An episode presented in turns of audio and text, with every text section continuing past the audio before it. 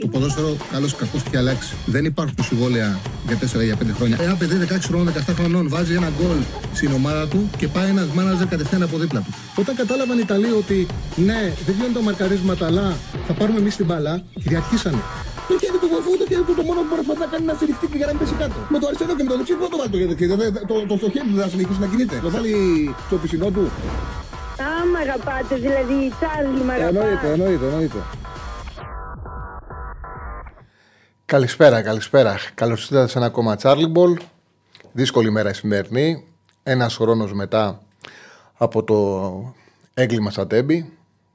Κανένας δεν θα ξεχάσει ποτέ αυτή τη μέρα, το πώς ξυπνήσαμε, το τι συνέβη. Είναι μια μέρα που μας έχει στιγματίσει όλους αλλά όλοι είμαστε υποχρεωμένοι να προχωράμε και να συνεχίζουμε τη ζωή μας. Παρότι στην ημερομηνία 28 Φλεβάρι 2023 έχει μπει μια, κάτι, μια μαύρη σελίδα. Έχει μπει κάτι το οποίο δεν ε, σβήνει ποτέ. Θα είναι πάντα μέσα μας. Λοιπόν, σήμερα έχουμε βόλυμη αγωνιστική. Αυτή την ώρα παίζουν Αστέρα Τρίπολης και Φυσιά, ο Βόλος Όφη. Είναι στο 7ο λεπτό και οι δύο αναμετρήσεις. 0-0. Όταν μπει γκολ, παιδιά, ενημερώστε μας για να το δούμε κι εμείς. Ε, Στις 5 η ώρα Ατρόμητος Λαμία, Πανετολικός Ολυμπιακός, 7 Εκπά, 8 Πατσεραϊκό Πάουκ και σε 9 Παναθηναϊκός Άρης. Πάμε παιχνίδι παιχνίδι όπως κάνουμε ε, σε κάθε ημέρα που έχουμε αγωνιστική να δούμε και τις απουσίες, ρεπορτάζ και πιθανές εντεκάδες των ε, μεγάλων που βρισκόμαστε.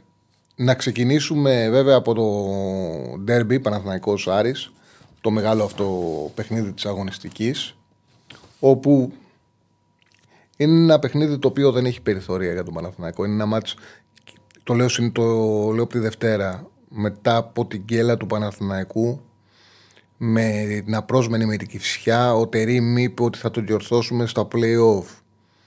Εγώ δεν μπορώ να πω αν θα το διορθώσει ή όχι ο Παναγό. Δεν το αποκλείω. Είμαι ειλικρινής, δεν το αποκλείω. Δεν, ε, το αποκλείω για καμία ομάδα. Θεωρώ ότι δεν είναι τεράστιες οι διαφορές μεταξύ τους. Το λέω συνέχεια. Ότι και οι τέσσερις ε, μπορεί να κερδίσουν οποιοδήποτε μάτς μεταξύ τους. Οπότε η φόρμα τα play-off είναι κάτι το οποίο δεν μπορεί να, να το ε, να είναι βέβαιος για ποια μάθα είναι φερμαρισμένη στα playoff, δεν μπορεί να είναι βέβαιος κανένας.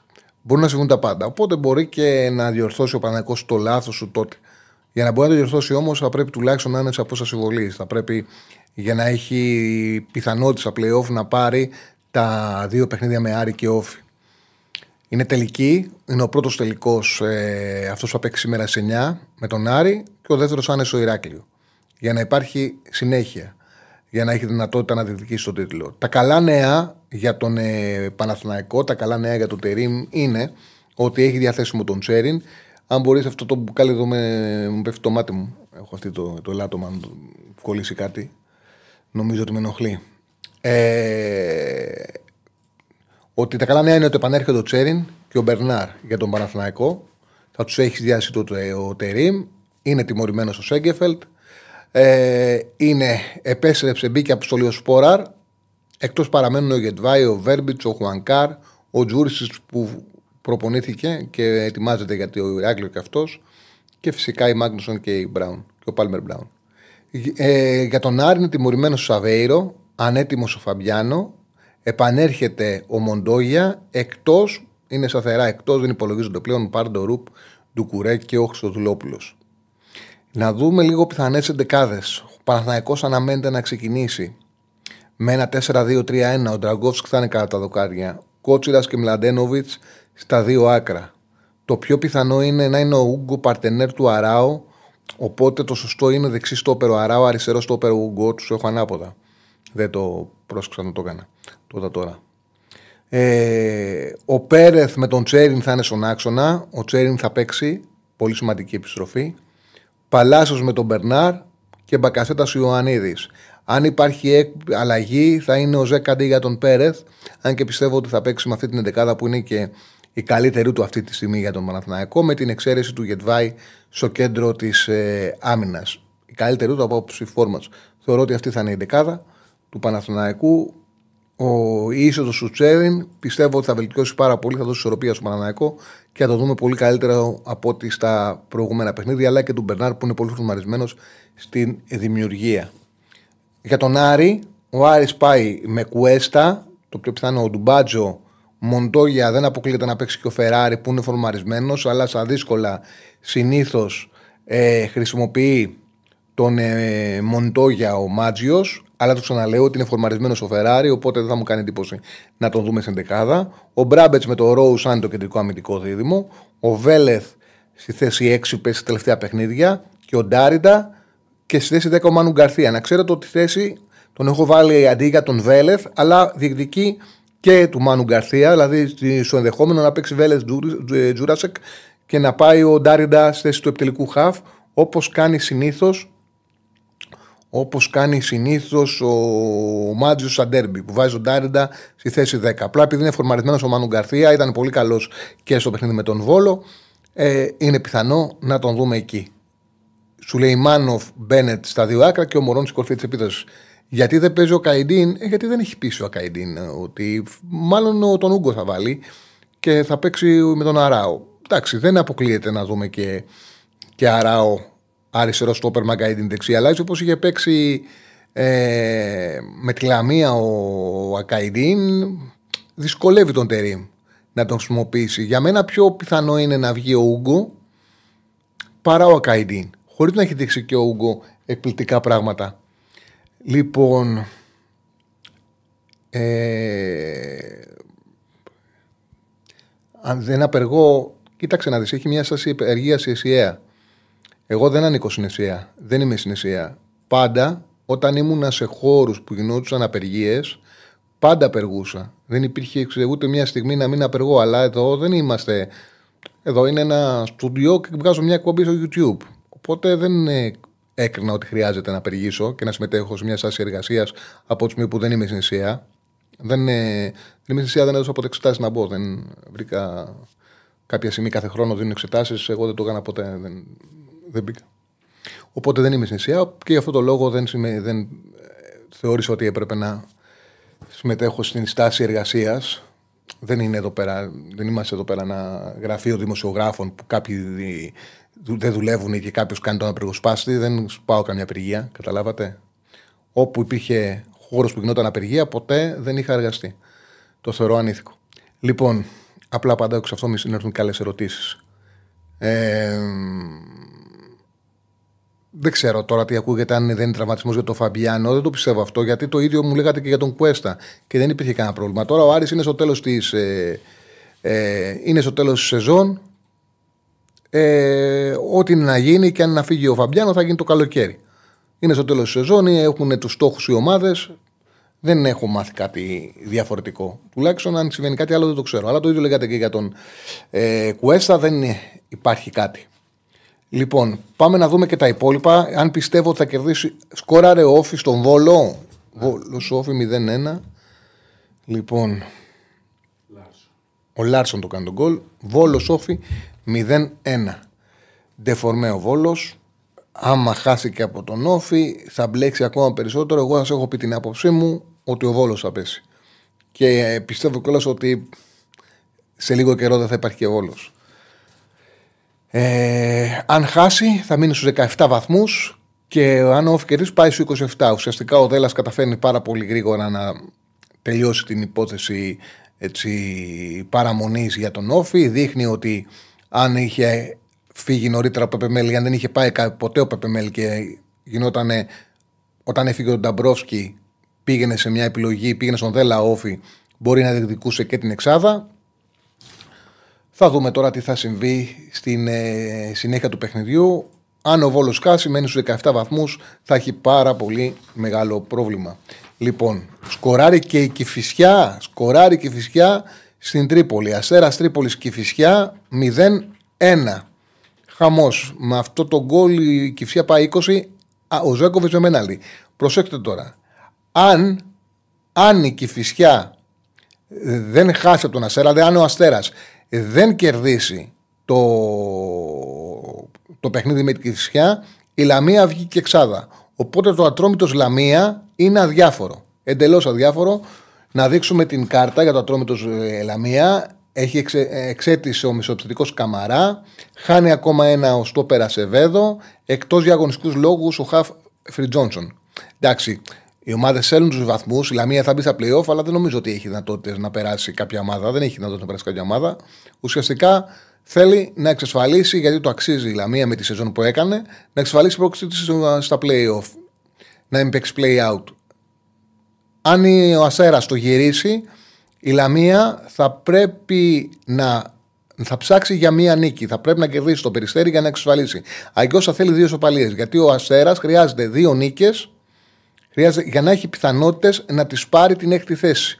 Αν κάνει δύο νίκες ο Αστέρας, δηλαδή γυρίσει το μάτσο με την Κυφσιά και πάρει και το Πανφεραϊκό την Κυριακή εκτός έδρας, η Λαμία είτε θα χρειαστεί ισοπαλία σήμερα με τον Αντρόμητο και ισοπαλία με τον Πάουκ τελευταία αγωνιστική, είτε θα χρειαστεί μία νίκη σε αυτά τα δύο παιχνίδια για να πάρει αυτή την έκτη θέση. Προς το παρόν όμως η Κυφσιά κάνει την έκπληξη, κερδίζει το παιχνίδι, οπότε βάζει και πάρα πολύ δύσκολα ε, στον Αστέρα και ε, κάνει τη δουλειά της Λαμίας. Για τη Λαμία έχουν.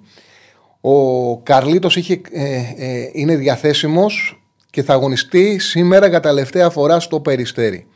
Τώρα δεν αποκλείεται αν μάθουν ότι δεν κέρδισε ο Αστέρας να μην το χρησιμοποιήσουν καθόλου. Γιατί θα πάει στην Αστάνα που λύθηκε. Εξέτησε και ο Μαρτίνεθ. Επανέρχεται ο Εξτρέμ Γιουμπιντάνα, ο Έρλιμανκ που έλειψαν στο προηγούμενο. Σε επιλογές ο και ο Τσιλούλη. Ε, επέστρεψε ο Σαντάνα, έπαιξε το Σάββατο. Λοιπόν, αυτά για το ατόμο του Λαμία. Κοιτάξτε να δείτε, στοιχηματικά θα περιμένουμε να δούμε τι θα γίνει στην Τρίπολη. Το έχω βάλει και σε αστερίσκο. Αν, αν ο Αστέρας το γυρίσει, πιστεύω ότι η Λαμία το λιγότερο θα πάρει την ισοπαλία. Αξίζει και να παίξει κάποιος και το διπλό. Αν το γυρίσει όμως ο Αστέρας να παίξει το διπλό στο 3-30. Ε, αν σε περίπτωση που μείνει το παιχνίδι έτσι, δεν αξίζει να ασχοληθούμε με το παιχνίδι, είναι αδιάφορο. Μπορεί να γίνουν τα πάντα. Ε, νομίζω ότι πήρε το μάτι μου στο Σύνταγμα, ναι. Πώς ε, δεν γινόταν να μην ε, περάσω από το Σύνταγμα, αφού κάτω από το Σύνταγμα είναι τα γραφεία μας. Βρήκα έναν τρόπο για να έρθει. Ήταν δύσκολο σήμερα να φτάσεις εδώ. Φτάσαμε. Να δούμε πώς θα φύγουμε τώρα. Ε, να δούμε πώς θα φύγουμε από εδώ. Λοιπόν, Πάμε τώρα στο Αγρίνιο, όπου πήρε ο Μεντιλίμπαρ ένα πάρα πολύ μεγάλο ρίσκο, πολύ μεγάλο ρίσκο, αφήνοντας εκτός αποστολής το Φορτούνι, το Ροντινέι, τον Κάρμο και τον Νόρτα. Τώρα μιλάμε για ίσως του τέσσερις πιο σημαντικούς παίκτες του Ολυμπιακού, τέσσερις πολύ φορμαρισμένους παίκτες, απέναντι σε μια ομάδα που σκοράρει όπως είναι ο Πανετολικός. Δεν είναι εύκολη. Ε, δεν είναι εύκολη η ομάδα Πανετολικός παίρνει ένα ρίσκο με Ντιλίμπαρ ενώ θα μπορούσε να τους ξεκουράσει το εντός με το βόλο. Ήταν πιο βάτο παιχνίδι. Ο, το εντός σας παιχνίδι με το βόλο της Κυριακής. Επιλέγει το δύσκολο, στο δύσκολο μάτς που έχει από τα δύο να φρεσκάρει το Φορτούν, το Ροντινέι, τον Κάρμο και τον ε, Όρτα. Επανέρχεται ο Ορτέγκα, ο Ντόι, ο Ρέτσος και ο Καρβάλιο που έλειψαν στο προηγούμενο. Τιμωρημένος επίσης είναι ο Μπιανκόν. Ε, ο Λαραμπή δεν είναι στις επιλογές αυτό το διάστημα με τον καινούριο προπονητή. Λοιπόν, να δείξουμε πιθανή εντεκάδα Στέφανε του Ολυμπιακού. Να πούμε, μην ξεχάσω ότι είμαστε μαζί με την Πετρία 65. Είμαστε μαζί με τον Στέφανο Συναδεινό κάθε μέρα. Να σας ευχαριστήσουμε πολύ που φτάσαμε στους 175.000 subscribe 175.000 εγγραφές στο κανάλι μας στους Μπεταράδες. Σας ευχαριστούμε πάρα πολύ. Πάμε βουρ για, τα, για τους 200.000. Όσοι δεν μας έχετε κάνει, όσοι δεν έχετε κάνει εγγραφή στο κανάλι μας, κάντε εγγραφή στο κανάλι. Μεγαλώνουμε συνέχεια. Όπως βλέπετε, έχουμε συνέχεια live υλικό. Σάββατο και Κυριακή 4 με 7 ο ψηλός και ο φρουρός έχουν στοιχηματική εκπομπή, καινούργια στοιχηματική εκπομπή ο Στέφανος σας στέλνει το link για να μπείτε και στο κανάλι μας στο BetHome να κάνετε εγγραφή και να παρακολουθείτε και την εκπομπή τους 4 με 7. Οπότε ξέρετε ότι έχουμε συνέχεια live πρόγραμμα. Πάμε να δώσουμε τώρα πιθανή 11 του Ολυμπιακού. Τώρα όλα αυτά, παιδιά, είναι με κατά προσέγγιση. Νομίζω ότι στο Παναναναϊκό δύσκολο να παίξουμε έξω γιατί ο Παναναναϊκό παίζει τελικό. Είναι ένα παιχνίδι, δεν πιστεύω ότι ο Τέριμ θα κάνει τρέλε σήμερα. Δεν πιστεύω ότι θα χαλάσει την δεκάδα. Άντε να πειράξει μια θέση σε σχέση με, αυτές, με αυτές που, την δεκάδα που βάλαμε.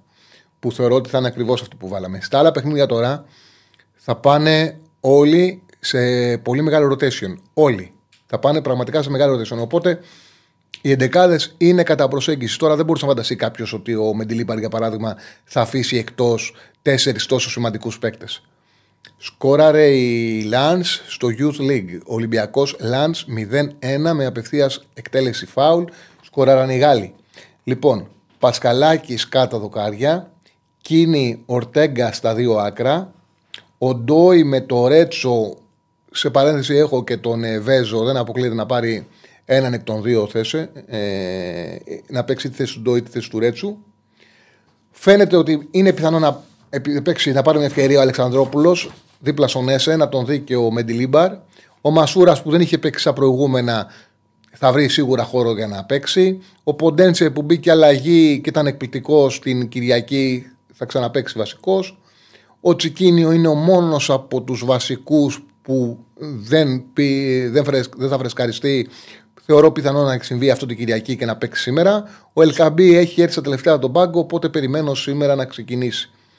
Οπότε. Ε... Τσάρλι, άμα δεις φρουρό και ψηλό σε κανένα στενό χωρίς ιδιαίτερο φωτισμό βράδυ, αλλάζει κατεύθυνση. Ε, οκ. Okay. Εντάξει, είναι καλά παιδιά όμως. Είναι... Ειδικά ο, ο ψηλός φαίνεται ότι είναι και θα παιδί πολύ τέτοιο. Πολύ αγα... Φαίνεται έτσι αγαθό παιδί, καλό παιδί. Και ο φρουρός είναι καλό παιδί, αλλά νομίζω πιο αγραίο πώς φαίνεται ο ψηλός, που όπως τον έχω κόψει είναι πολύ έτσι αγνός, εξηγελάει η, η, η, παρουσία του. Σαν ένα αγαθός γίγαντας είναι. Έτσι τον βλέπω εγώ τουλάχιστον. Δεν τον, τον έχω γνωρίσει προσωπικά, αυτό το οποίο βλέπω. Και ο φρουρός, ναι, είναι ψυχούλα, λέει ο Σέφανο ο φρουρός. Φαίνονται τα παιδιά ότι είναι πολύ καλά παιδιά. Φαίνονται. Και κάνουν και πάρα πολύ ωραία εκπομπή. Είναι δύσκολο το σύγχυμα. Πρέπει να έχεις γνώση και να ασχολείσαι πολύ. Λοιπόν, για να το κάνεις με αξιοπρέπεια. Λοιπόν, για τον Πανατολικό Ολυμπιακός τώρα επιστρέφω. Νομίζω ότι όπως έλεγα και για τον ε, παιχνίδι του Πάουκ, δεν ξέρω αν θα περάσει ή όχι. Ο Μεντιλίμπαρ παίρνει ένα ρίσκο. Αυτά τα μάτια πλέον οι μεγάλοι πρέπει να τα πάρουν. Θεωρώ, όπως είχα πει και για τον Πάοκ, ότι για να κερδίσει ο Ολυμπιακός πρέπει να βάλει over 1,5. Ο Πανετολικός τρώει over 1,5. Τρώει ένα.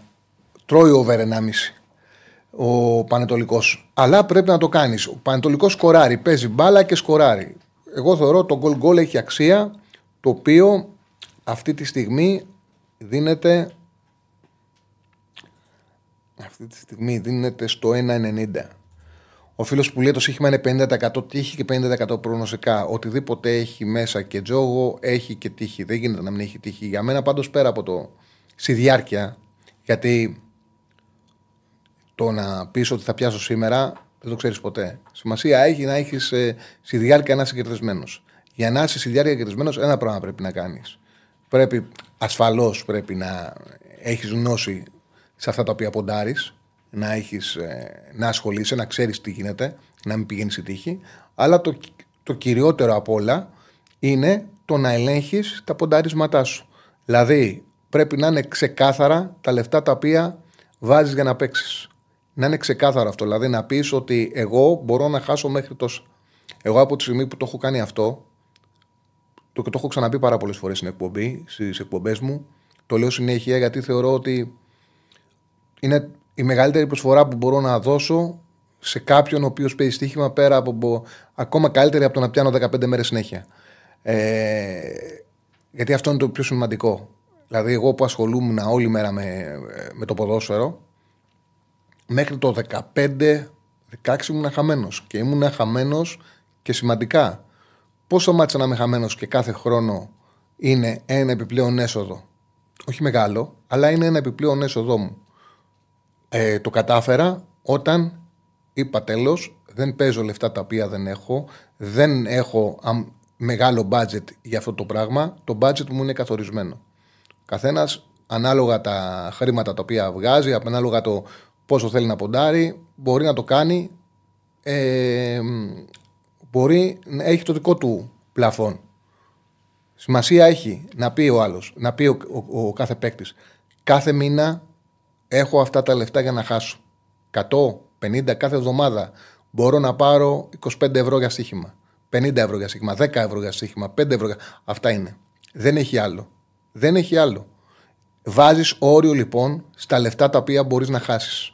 Βάζεις όριο. Είναι μέχρι τόσο.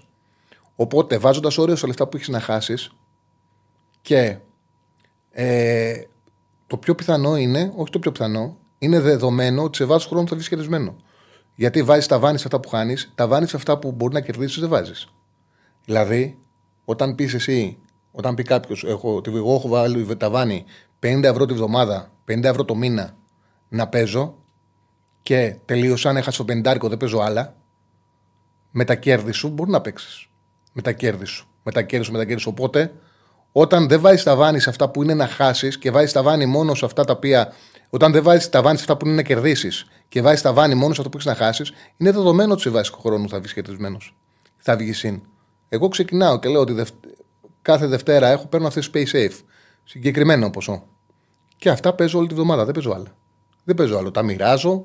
Ξέρω και άμα είμαι μια εβδομάδα που με πάει καλά, μπορεί να ποντάρω παραπάνω. Αν δεν πάω καλά, χάνω αυτά τα λεφτά. Ξέρω την επόμενη φορά κάποια θα, θα τα πάρω. Δεν υπάρχει περίπτωση σε διάρκεια χρόνου ε, να μην. Ε, αν έχεις συγκεκριμένο πλαφόν που θα χάνεις, να μην βγεις χειρισμένο. Λοιπόν, συνεχίζουμε. Πανετολικός Ολυμπιακός είπα το goal goal στο 1,95. Το πόσο είναι το goal goal, ε, νομίζω πήγαινε 90. Είναι τώρα 90. Το goal goal στο Πανετολικός Ολυμπιακός. Πάμε στο επόμενο παιχνίδι. Παραμένουν 0-1 στο 28. Αστέρας Τρίπολης και Φυσιά. Στο 27 Βόλος Σόφι 0-1. ΑΕΚ πας στις 7 η ώρα. Λοιπόν, ΑΕΚ πας 7 η ώρα. Πού το Να το. Είναι εκτός ο Κάλενς. Ε, είναι εκτός ο Γκατσίνοβιτς. Δεν ξέρουμε για πόσο. Δεν ξέρουμε για πόσο είναι εκτός ο Γκατσίνοβιτς. Ε, θα είναι, δεν έχουν πει κάτι από την ΑΕΚ. Γενικά οι ομάδες το τελευταίο διάστημα τα κρύβουν. Κρύβουν τις, ε, το τι έχουν οι παίκτες. Ο Γκατσίνοβιτς δεν προπονείται, ο Γκατσίνοβιτς είναι εκτός. Δεν υπάρχει ενημέρωση πότε θα γυρίσει. Είναι εκτός ο Γκατσίνοβιτς. Νοκάουτ ο Μουκουντή και ο Ρότα. Επανέρχεται ο Λιβάη. Για τον Πας, ο οποίος έχει πολλά προβλήματα, είναι τιμωρημένος ο Καραχάγιος, ο Ριένσα, ο σοβαρός, το σημαντικός στο Περεραμού, ο Ροσέρο, κομβικές απουσίες. Ε, είναι αποστολή, δεν είναι σίγουρο να θα παίξουν ο Παμλίδης, ο Νάγκη, ο Κιάκος είναι ουσιαστικά ο Πας είναι με τη δεύτερη ομάδα. Έχει κατέβει στην ε, ο Παπαρίνα με πολλά προβλήματα και με πολύ σημαντικό παιχνίδι ο, Παπ, ο Πας την Κυριακή με τον Ατρόμητο εντός. Το οποίο είναι και το μάτι το οποίο πρέπει να το χτυπήσει, να το πάρει. Αν χάσει και τα δύο Ατρόμητος, αρχίζει να έχει πρόβλημα. Ε, ναι, είναι και ο Κάλεν εκτός. Εντεκάδα Τσάεκ, Στάνκοβιτς κάτω τα δοκάρια, Ραντόνια στα δεξιά, Μίτογλου. Ε, ο Βίντα είναι Μίτογλου Βίντα. Υπάρχει και μια περίπτωση να σπάσει το δίδυμο και να παίξει ο Χατζησαφής στο κέντρο της άμυνας. Αν σπάσει το δίδυμο και πάει στο κέντρο της άμυνας ο Χατζησαφή, θα δούμε αριστερά τον Πίλιο. Αν δεν σπάσει το δίδυμο, θα δούμε αριστερά τον Χατζησαφή. Ε, δεξιά ο Άμραμπατ, αριστερά ο Ηλίασον, ο Σιμάνσκι φαίνεται να επιστρέφει με είτε το Πινέδα είτε το Λιούμπισιτς, είτε θα δούμε Σιμάνσκι Πινέδα, είτε να πάρει και ένα ε, παιχνίδι βασικό ο Λιούμπισιτς. Εγώ πιστεύω ότι ναι, δεν είναι εκτός ο Κάλεν. Το είπαμε, ρε παιδιά. Για το Κάλεν, τιμωρία εκτίει ο Κάλεν. Τιμωρία εκτίει ο Κάλεν. Λοιπόν, ο Λιούμπισιτς πιστεύω ότι σήμερα είναι η ευκαιρία του να παίξει σαν βασικός. Είτε θα πάρει τη θέση του Σιμάνσκι είτε του Πινέδα. Αυτό πιστεύω. Εκτός αν επιμείνει ο Αλμέιδα να τον περάσει τον πάγκο αντί για τον Σιμάνσκι ή τον Πινέδα. Και ή Μάνταλος ή Αραούχο πίσω το Πόντσε. Αυτό είναι η πιθανή εντεκάδα ε, της ΑΕΚ. Για Γιανούλη υπάρχουν πάρα πολλά ρεπορτάζ που λένε για ενδιαφέρον της ΑΕΚ και ο ΙΑΕ και ο Παναθηναϊκός ενδιαφέρονται για τον Γιανούλη. Υπάρχουν ρεπορτάζ που λένε ότι είναι πολύ κοντά στην ΑΕΚ. Δεν γνωρίζω κάτι παραπάνω από αυτό. Δεν γνωρίζω κάτι παραπάνω από αυτό. Λοιπόν, αυτή είναι η πιθανή της 11 της ΑΕΚ με τον ε, ΠΑΣ. Νομίζω ότι ο ΠΑΣ πάει με δεύτερη δεκάδα με πάρα πολλές αλλαγές. Έχει πολλά προβλήματα, πολλές απουσίες.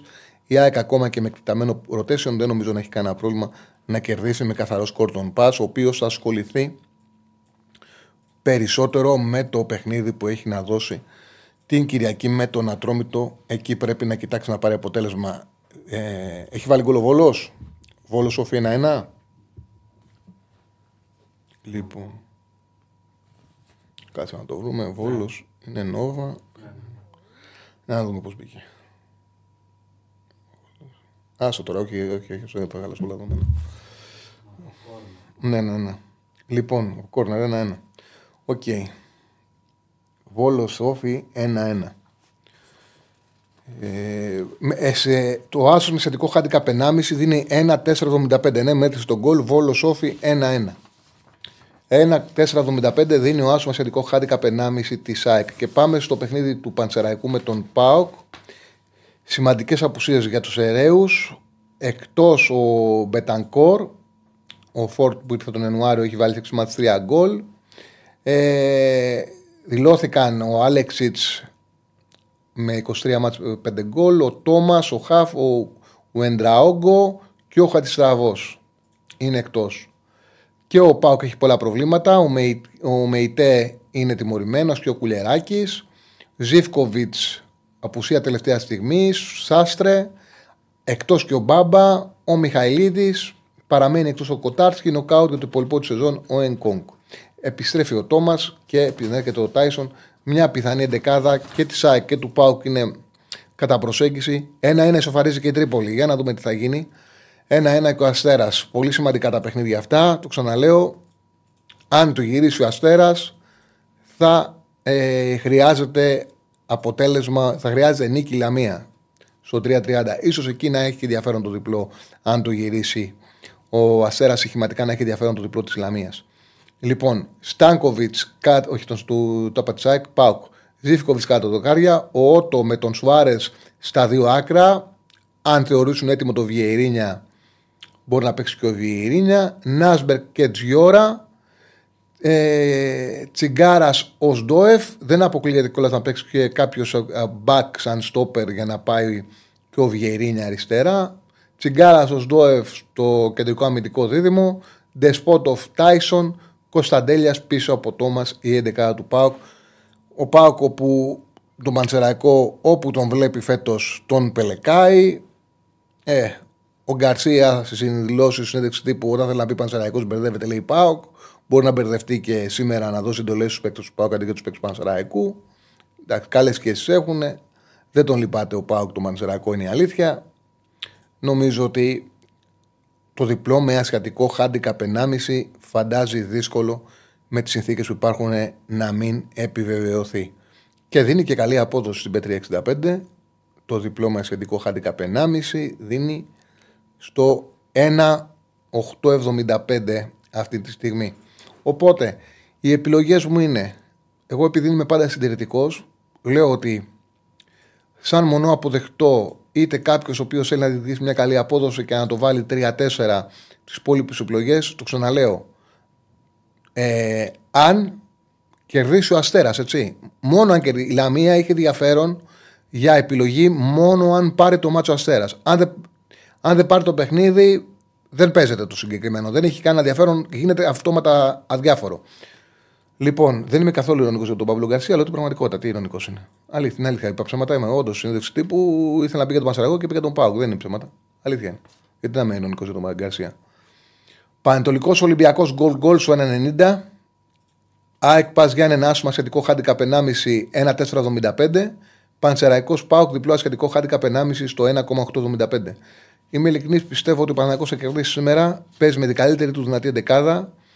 Δεν έχει ε, επιλογή να μην πάρει το παιχνίδι. Όμως δεν είναι καλά και τις ομάδες που δεν έχουν σερή Περιμένω πρώτα να τις ζω να σηκώνονται και μετά να ποντάρω σε αυτές. Και σε κάθε περίπτωση, αυτή την ώρα δίνει ένα 45 ο Παναναναϊκό, δεν αξίζει για ένα 45 ο Άσου Παναναναϊκού σε κατάσταση που είναι. Είναι τελικός, είναι σημαντικό παιχνίδι. Πιστεύω θα το κερδίσει. Αν ήταν να επιλέξω κάτι, θα επέλεγα νίκη στο 1 και στο 2-0. Δηλαδή, είτε το 1-0 που το βλέπω εδώ στην 365 5,5, είτε το 2-0 6. Δηλαδή, νομίζω ότι θα προσπαθήσει ο Παναναϊκός να το πάρει χωρίς να δεχτεί κάποιο τέρμα. Έχουν ενδιαφέρον πολύ τα δύο παιχνίδια που εξελίσσονται αυτή τη στιγμή. Είμαστε στο 36 Αστέρας Τρίπολης Κυφσιά 1-1, στο 36 Βόλος Κυφσιά 1-1 και τα δύο παιχνίδια. Πολύ μεγάλο ενδιαφέρον για το τι θα γίνει. Λοιπόν, έχει σκοράρει Κυφσιά 1-2. Αστέρας Τρίπολης Κυφσιά έγινε 1-2 χαμός. Μου βγάλε ένα-δύο Κυφσιά. Αν ε, μετρήσει τον κόλλο, ένα-δύο. Ωραία. 2-10. Γιατί μου γράφει όλο το τοπί μου, την τροπή μου. Την τροπή μου, το πει σου. Την τροπή μου.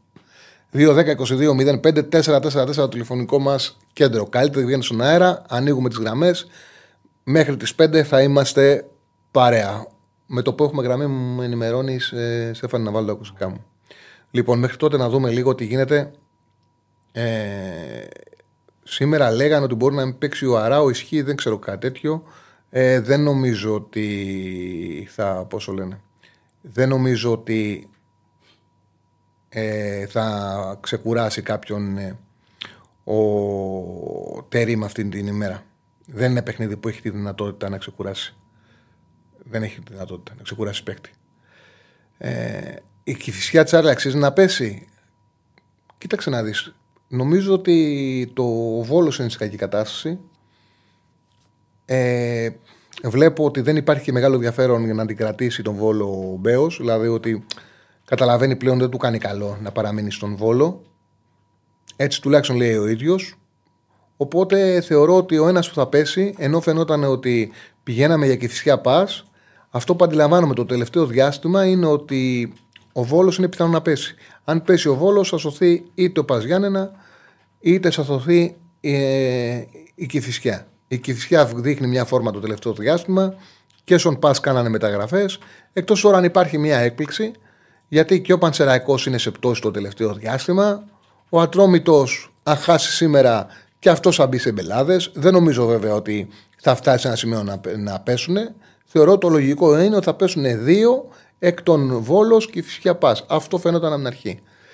Ε, λοιπόν. Ε, Πανσεραϊκός κατεβαίνει χωρίς φόρ. Ναι, ναι, έχει απουσίωση ο Πανσεραϊκός. Έχει απουσίωση ο Πανσεραϊκός. Τσάρλι, γκολ, γκολ, το Παναγικό όρι. όχι, δεν νομίζω. Εντάξει, όλα μπορεί να γίνουν, αλλά δεν θα ήταν ένα παιχνίδι που το βλέπα στον γκολ, γκολ. Νομίζω ότι ο Μάτζιος θα πάει σκληρά, μαζεμένα και ο Παναναναϊκό πρέπει να κρατήσει το 0, γιατί έχει άγχος. Δεν είναι σε μια κατάσταση ο Παναναναϊκό που μπορεί να υπολογίζει ότι θα βάλει παραπάνω τον αντίπαλό του. Είναι τελικός. Εγώ αν το έπαιζα θα το παίζα. Το είπα, εγώ το βλέπω το μάτσο 0-0-1-0-2-0. Εκεί το βλέπω. Το παιχνίδι. Πιστεύω ότι θα προσπαθήσει ο Παναγό να κρατήσει το 0 και με άγχος να πάρει το μάτσο. Έτσι, έτσι το έχω στο μυαλό μου. Τώρα ε, δεν υπάρχει καμιά βεβαιότητα. Οι ομάδες που πρέπει να πέσουν είναι Βόλος και Κυφσιά. Δεν έχουν ούτε λαό, λέει ο φίλος. Έχει βάλει ο Στέφανος τέσσερις υποψήφιους. Ποιος δεν θα πέσει. Ποιος δεν θα πέσει. Κυφσιά, ο Βόλος, πας για ένα πανετολικός. Δηλαδή, ποιος θεωρείται ότι θα σωθεί. Εγώ από αυτές τις τέσσερις πιστεύω ότι δεν θα πέσει ο πανετολικός. Αυτό πιστεύω εγώ. Δηλαδή, νομίζω ότι είναι ένας καλή, καλύτερος από τους υπόλοιπους. Δηλαδή, θεωρώ ε, πιο πιθανό, αν δεν γίνει, δηλαδή για την ακρίβεια, αν ο Πανσεραϊκός χάσει από τον Αστέρα, μπήκε καλό γκολ 2-2, χαμός 2-2 Αστέρα Τρίπολης και Φυσιά. 2-2 Αστέρα Ματσάρα γίνεται εκεί. Αν ο, ο Πανσεραϊκός χάσει και την Κυριακή το παιχνίδι του με τον Αστέρα Τρίπολης μέσα, τότε πιστεύω ότι ο Πανσεραϊκός μπορεί να κινδυνεύσει γιατί έχει μια πτωτική πορεία το τελευταίο διάστημα. Βέβαια έχει ποιότητα, έχει γκολ. Έχει ποιότητα, έχει γκολ. Εντάξει, θα είναι έκπληξη αν πέσει κάποιος άλλος εκ των Πας, Βόλος και Φυσιά. Θεωρώ όμως από τους πιο πάνω, σαν πιο πιθανό να κινδυνεύσει τον Πανσεραϊκό. Αν Κινδυνεύσει κάποιος δηλαδή που έχει από. που είναι πάνω από Παζιάννη Βόλο και Κυφσιά. Ο Πανατολικό νομίζω ότι έχει καλή ομάδα. Παρότι έχει πέντε βαθμούς λιγότερους από Πανσεραϊκό και Ατρόμητο, θεωρώ ότι έχει καλύτερη ομάδα. Λοιπόν, έχουμε ανοίξει γραμμές. Όποιος θέλει να καλέσει, βγαίνει κατευθείαν στον αέρα. 2-10-22-05-444 τηλεφωνικό μας κέντρο. Γίνεται ένας χαμός στην Τρίπολη Ματσάρα. Ε, να κάνω περιγραφή του παιχνιδιού πρέπει να έχουμε δικαιώματα για να κάνουμε περιγραφή του παιχνιδιού. Δεν είναι έτσι απλά τα πράγματα, παιδιά. πρέπει να έχουμε δικαιώματα. Ε, μέχρι και Τρίπολη βάζει γκολ και φυσικά και εμείς έτσι κάναμε ευκαιρία. Για τον Παναθανικό λέει ο φίλος. Ε, με το ρόστερ που θα έχει στα playoff η Λαμία δεν πιστεύω θα κάνει έστω μια ισοπαλία, λέει ο φίλος ο Αναστάσης. Ναι, εντάξει, συνήθως οι ομάδες που μπαίνουν σαν έκτες στα playoff δεν κάνουν πολλές ζημιές. Όμως, αν κάνει μία ζημιά σε έναν από τους τέσσερις, αυτή η ζημιά θα τον πονέσει πολύ. Δηλαδή, δεν χρειάζεται να κάνει πολλές ζημιές. Μία να κάνει έχει ρυθμίσει το πρωτάθλημα. Έχει κάνει ζημιά μεγάλη σε κάποιον. Δηλαδή, ο Παναγικό, θυμίζω πέρσι, την ισοπαλία που έφερε με τον Βόλο, του πλήρωσε πάρα πολύ ακριβά. Δύο πέφτουν, φίλε user 420, δύο πέφτουν. Πάμε στον πρώτο φίλο που κάλεσε. Χαίρετε. Καλησπέρα. Έλα, Τσάρλι. Καλησπέρα, φίλε. Τόργελε Παναθηναϊκός. Έλα, Τόργελε. Για λίγε. Τι να πω, εντάξει, εγώ δεν την άκουσα την εκπομπή, συγγνώμη, γιατί τώρα είμαι σε ένα τρέξιμο. Mm-hmm. Θα δώσει κάτι εξετάσεις, κάτι κατά τα κτίρια και θα μπω σε άλλη σχολή τώρα και τρέχω λίγο ε, αυτές τις μέρες. Ε, δεν ξέρω, εντάξει, εγώ προχθές με την Κυφυσιά μου φάνηκε που μπήκε τον γκολ του Παλάσιο. Θεώρησα ότι ο Παναθηναϊκός θα έχει εύκολο απόγευμα. Όχι με καλό ποδόσφαιρο, αλλά ότι θα βάλει άλλο ένα γκολ και θα το ψιλοδομήσει το παιχνίδι. Εν τέλει πάλι καλά που έπεσε ο έτσι στο δοκάρι τέλος πάντων. Δηλαδή, αν ξεκάθαρα η ομάδα που πρέπει να κερδίσει ήταν η Κυφσιά, με τις φάσεις που έγιναν, εξαρτήτω αν ο Παναθηναϊκός έμεινε με 10. Σε θυμήθηκα και εσένα με το Σέκενφελτ που ενώ όλοι τον αποθεώναν και όλοι έλεγαν γιατί δεν παίζει, γιατί δεν παίζει. Μου το έχεις πει κιόλας ότι σιγά τον αμυντικό. Ε, υπήρχε ε, μια, υπήρχε μια τεράστια υπερβολή σε αυτό που έγινε με το Σέγκεφελ που πραγματικά ποτέ δεν κατάλαβα. Δεν κατάλαβα τι ήταν αυτό που έκανε τον κόσμο του Παναθηναϊκού και μου είχε κάνει και εντύπωση ότι έγινε μετά από νίκη. Δηλαδή να κερδίζει ο Παναθηναϊκός 3-0 στις αίρε και να λένε όλοι για το Σέγκεφελ. Που στεναχωρέθηκε ο Σέγκεφελ και που δεν παίζει. Λε και όταν έπαιζε μας είχε δείξει ότι είναι ο Μπεκεμπάουερ. Όχι, είναι και νομίζω ότι το καλό στο πρώτο Παναθηναϊκού στο δίδυμο το περσινό που ουσιαστικά τον κράτησε ήταν ξεκάθαρο ο Μάγνουσον βάσει ποιότητας. Ε, εντάξει, εγώ να σου πω την αλήθεια, έχεις δίκιο, είναι τελικό στο σημερινό. Είναι τελ... Αυτά τα δύο παιχνίδια δεν θα είναι εύκολο και το μάτι σαν όφη, καθόλου εύκολο. Ο Όφη μπορεί να μην κέρδισε στα Γιάννενα, αλλά γύρισε το παιχνίδι. Έχει καινούριο προπονητή. Βεβαίως και μπορεί να τον χτυπήσει τον Παναθηναϊκό όπως είναι τώρα. Ο Δέλλα δεν είναι τόσο χαζός. Εντάξει, εγώ θεωρώ ότι οποιαδήποτε απώλεια του Παναθηναϊκού στα δύο τελευταία παιχνίδια θα είναι καταδικαστική, βάσει εικόνας. Ε, αν καταφέρει να πάει στο, στο πλήν 3 που είναι τώρα, θα είναι κοντά, θα είναι στα ίσια το πρωτάθλημα, παραπάνω δεν νομίζω. Ε, αλλά νομίζω ότι θα δείξει σήμερα νομίζω ο Παναθηναϊκός τις, τις δυνατότητες του, αν, αν μπορέσει τουλάχιστον να το πάρει το παιχνίδι. Δύσκολα θα το πάρει, αλλά τουλάχιστον να βάλει ένα γκολ σε σχετικά πριν το 60 ας πούμε, γιατί όσο περνάει η ώρα θα υπάρχει και γκρίνια και το καταλαβαίνω δηλαδή και εγώ αυτό. Δεν ξέρω, νιώθω ότι ο Παναθηναϊκός λίγο έχει, ίσως και αυτό με τους τραυματίες τον έχει απορριθμίσει, δεν ξέρω τι γίνεται. Ελπίζω τώρα στα play-off που θα γυρίσουν όλοι να βρει ο Τερίμ μια, μια σταθερή δεκάδα, γιατί θεωρώ ότι και, και το Βέρμπιτς τον, τον υπολογίζει πάρα πολύ. Τώρα, αυτό που θέλω να σου πω, που είναι λίγο συζήτηση που δεν ξέρω αν θα σ' αρέσει εσένα, αλλά έχω παρατηρήσει κάτι και το έχω παρατηρήσει και στα social και το έχω παρατηρήσει και από κοντά εδώ πέρα που μιλάω. Δεν μπορώ να αντιληφθώ, δεν μπορώ να καταλάβω πώς γίνεται στην Ελλάδα να υπάρχουν οπαδοί του Ολυμπιακού που είναι αντιπαναθηναϊκοί. Δηλαδή, καταλαβαίνεις πώς το δηλαδή, έχω, ε, ας πούμε, να, να τυχαίνει να βλέπω παιδιά που είναι 20 χρονών που έχουν ζήσει μόνο επιτυχίες με την ομάδα τους, μόνο επιτυχίες και να έχουν ένα μένος με τον Παναθηναϊκό και να ευαγγελίζονται όλοι και όχι μόνο αυτοί ότι ο Παναθηναϊκός είναι ευνοημένος από τις διαιτητικές αποφάσεις. Αυτό δεν μπορώ να το αντιληφθώ, να σου πω την αλήθεια. Δεν θέλω, δηλαδή, και θέλω και την άποψή σου, για παράδειγμα. Γιατί είναι πιο πέναλτι, έτσι. Το ξέρω ότι αυτή η συζήτηση μπορεί να μην αρέσει, απλά θέλω να μου πεις εσύ την άποψή σου, γιατί σε θεωρώ πάρα πολύ αντικειμενικό. γιατί είναι πιο πέναλτι του Ποντένσε με τον Αστέρα από του Ιωαννίδη με τον Άβυλα στη Λεωφόρα, ας πούμε; Μην με πας σε δεδομένες φάσεις. Πρόσεξε να δεις τώρα το πέναλτι που συζητάμε του Ιωαννίδη με Λεωφόρο είναι τελείως ε, διαφορετική ζήτηση. Εκεί τι συνέβη; Εκεί ήταν ένας ξένος διαιτητή, όπου αν είδες, σφύριξε φάουλ. Είχε σφυρίξει φάουλ και μάλιστα είχε ναι. την μπάλα 7 μέτρα μακριά από τη γραμμή. Δεν κατάλαβε ότι η παράβαση ναι. είναι μέσα στην περιοχή. Το βαρ του είπε ότι έγινε μέσα. Οπότε δεν μπορούσε να πει ο διαιτητή δεν, ε, δεν υπήρχε παράβαση, δεν δίνω πέναλτι. Θεωρώ ότι άμα ήξερε ότι ο διαιτητή, έτσι πιστεύω εγώ, ότι ήταν εντός περιοχής, δεν θα δίνει την παράβαση. Έτσι πιστεύω.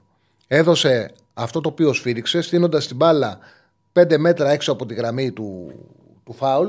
Δεν αντιλήφθηκε ότι αυτό που έκανε ο Άβυλα, που ήταν μια επιπόλαια ενέργεια, γι' αυτό τον έδιωξε ο, και ο Ολυμπιακός, γιατί μπορεί ο Ολυμπιακός να φώναζε επικοινωνιακά, αλλά γι' αυτό τον έδιωξε. Θεώρησε ότι ήταν εκτός yeah. περιοχής, έδωσε παράβαση, στη τελευταία φάση του αγώνα. Του είπε από το ΒΑΡ ότι κοίταξε να δεις, είναι μέσα στην περιοχή και έδωσε πέναλτι. Δεν υπάρχει κάτι να συζητήσουμε στο συγκεκριμένο. Τώρα από και πέρα για του Ποντένς, εγώ είπα την άποψή μου. Θεωρώ μια πάρα πολύ αυστηρή παράβαση, αυστηρή παράβαση αυτό που δόθηκε για πέναλτι.